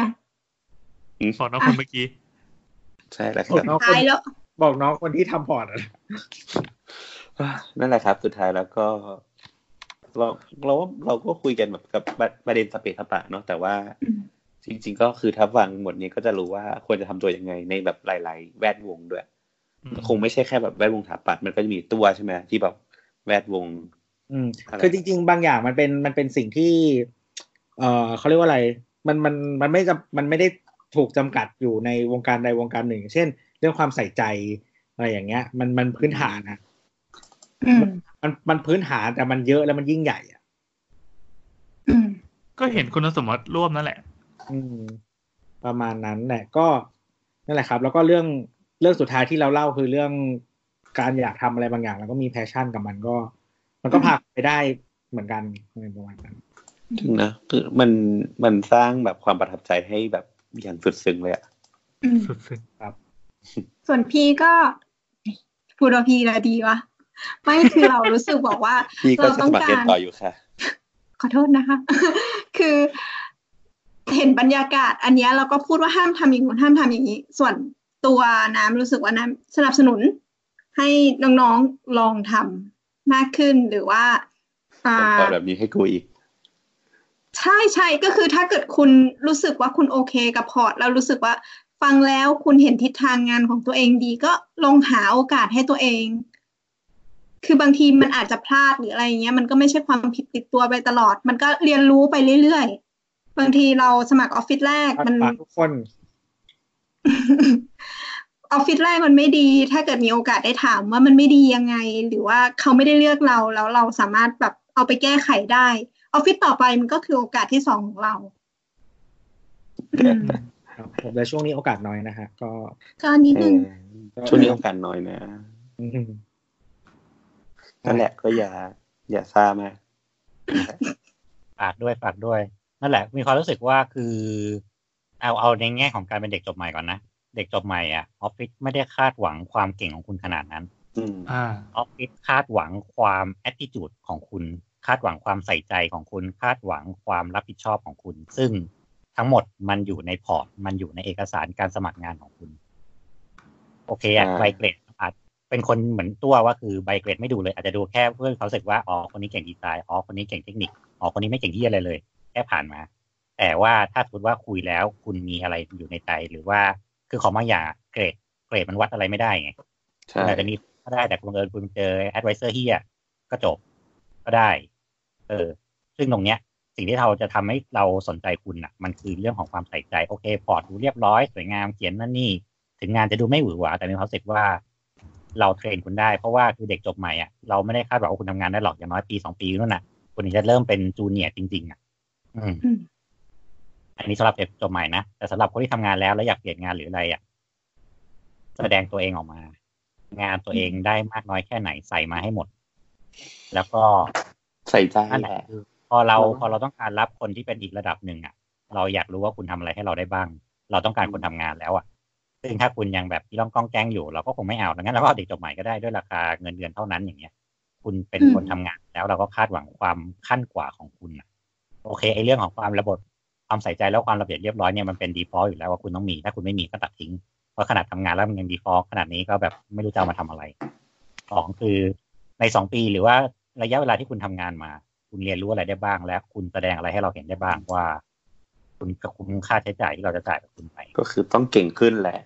ไม่ใช่แบใช่บใช่สองปีบอกเท่าว่ากับเด็กสองจบปีใหม่ผ่านไปแล้วแบบเที่ยมึงยังแบบเอาเสากับคานเยื้องกันอยู่เลยอย่างเงี้ยกูก็ไม่เอานะเนี่ยแสดงว่าคือที่ผ่านมาก็คือมึงก็ไม่ได้เข้าใจระบบมากขึ้นอย่างเงี้ยอืม นั่นแหละ แต่ทีนี้อยากเห็นสำหรับคนที่ทำงานแล้วคือคุณทำอะไรได้ใส่งานมาเยอะๆใส่งานมาเยอะไม่ต้องแบบเก็บลงพลังอะไรไม่เอาแล้วเนี่ยเข้าใจแล้วแต่ว่าเอาพอร์ตมาคุยตรงๆเลยก็ได้อืมนั่นแหละนั่นแหละ ครับ เฮ้ยเมื่อกี้เมื่อกี้คือก่อนจบคือ พอพี่พูดปั๊บก็เลยนึกได้ว่าเอ่อในบรรดาเนื้อหาทั้งหมดกี่ชั่วโมงวะอุ้ยสองชั่วโมงครึ่งแล้วเหรอบ้าจริงสองชั่วโมงครึ่งที่เราคุยกันมาเนี้ยแทบจะไม่มีอันไหนเลยที่คุยเรื่องวุฒิการศึกษาหรือว่าจบสถาบันไหนดีกว่าสถาบันไหน ไม่เกี่ยวอืมไม่ได้คุยเลยทั้งดีและเฮียในพื้นที่ที่มันควรจะดีและควรจะเฮียมาแล้วทั้งคู่ อ่าอ่าในสถาบันซื้อที่คิดว่าแบบโอ้ยดีที่หนึ่งเนี่ยโอ้โห งานอย่างเร็วรับผิดชอบอย่างเฮียก็ไม่เอา แต่สถาบันที่มีความรู้สึกว่าแบบนี่แม่งระแบบ lower สุดๆ แล้วอะชี้งานอย่างดีรับผิดชอบดีทุกสิ่งทุกอย่าง attitude ได้แล้วสุดท้ายแบบเขาก็โตไปอย่างที่เขาเป็นว่ามันดีอ่าอ๋อไม่ได้สักอย่างเดียวแล้วจะบอกว่าเด็กสุดท้ายเด็กที่รับมา คือเด็กจากสถาบันที่ไม่ได้มีชื่อเสียงเลย อ่า เออ คือ มหาลัยดัง ๆ ในกรุงเทพอะทั้งหมดก็คือแบบส่งมาเกือบทุกมหาลัยนะแต่คือสุดท้ายอะเราเลือกเด็กจากมหาลัยแบบ เอกชนที่ไม่ค่อยมีชื่อเสียง แต่น้องหน้าตาดีเฉยนั่นนี่นั่นนั่นนั่นนั่นนี่โอ้ยนี่คือเรารับเด็กมหาลัยซ้ำๆมาหลายคนแล้วเนี่ยแล้วก็บอกพี่เอชาว่าช่วยเลือกช่วยพาเด็กมหาลัยอื่นมาหน่อยๆเอ้ยแต่แต่อีกนิดนึงก็คือเหมือนว่าอย่างที่เหมือนย้อนกลับไปตอนแรกอะพอเปิดพอร์ตอะไรเยอะอะมันจะรู้ได้ว่ามหาลัยแต่ละมหาลัยอะ มีมาตรฐานยังไง และสุดท้ายก็ย้อนกลับไปที่ตัวบอกว่า สุดท้ายอะพอมันรับมาเยอะๆมันจะรู้เลยว่า มาตรฐานของมหาลัยแต่ละที่เป็นยังไงและทำไมเราถึงเกิดการกีดกันมหาลัยขึ้นเว้ยมันมันจริงๆมันมีวัฒนธรรมร่วมหรือว่าเอ่อ attitude บางอย่างที่มันถูกหล่อได้ประมาณหนึ่งไม่ใช่สำหรับทุกคนแต่ว่า แต่ว่าหลาย ๆ คนมันมีจุดร่วมกันอยู่ ซึ่งบางทีมันก็ทำให้เรา ดูง่ายขึ้นว่ามันเป็นสิ่งที่เรามองหาหรือเปล่าอะไรอย่างเงี้ยแบบเด็กจุฬาแม่งเป็นแบบนี้ อะไรประมาณนี้คอนเซ็ปต์คร่าวๆนะแต่ไม่ใช่ apply สำหรับทุกคนแต่ว่า บางทีมันก็มันมันก็ อันนี้คือพอเก็บประสบการณ์ด้วยตัวเองมันก็บอกได้ประมาณนั้น อืมครับ ประมาณนี้ ครับ โอเค ก็ EP นี้ก็ยาวอีกแล้วนะครับตอนแรกคิดว่าสั้นๆว่าจะเป็นเบรก แต่กลายเป็นว่า เรา aim ไว้หนึ่งชั่วโมง เออจะเป็นเนื้อหาที่จริงจังมาก ๆด้วย อยู่บนไม่ก็คือมีสาระแล้วก็ดูหล่อขึ้นมา ไม่คือก็คือด่าเด็กสองชั่วโมงดิขอโทษนะครับน้องๆทุกคนที่พี่มาด่าโชว์เอ้ยเราพยายามจะไม่เมนชั่นถึงยังยังเว้นคนแรกอะพี่คือไม่งรู้แล้วว่าเนี่ยฟังครับก็ก็คือเอ่อถ้าใครได้ฟังแล้วก็ ถ้าเป็นประโยชน์ก็ดีนะฮะหรือว่าถ้าใครรู้สึกว่าเอ้ยไม่เห็นด้วย อยากคุยหรืออะไรก็ตามอืมก็ ยินดี เช่นกันที่ทวิตเตอร์แอดสาวสาวนะนะครับ ครับคิดว่าสาวสาวมาก็ได้ อืม อะ โอเคสำหรับสัปดาห์นี้เราเห็นแววตาของน้ำซึ่งง่วงสนิทแล้ว ก็คงต้องลากันไปก่อนสำหรับเจอกันอีพีหน้า สวัสดีจ้ะสวัสดีครับค่ะอ่าบนมึงไม่ได้บอกนี่ว่า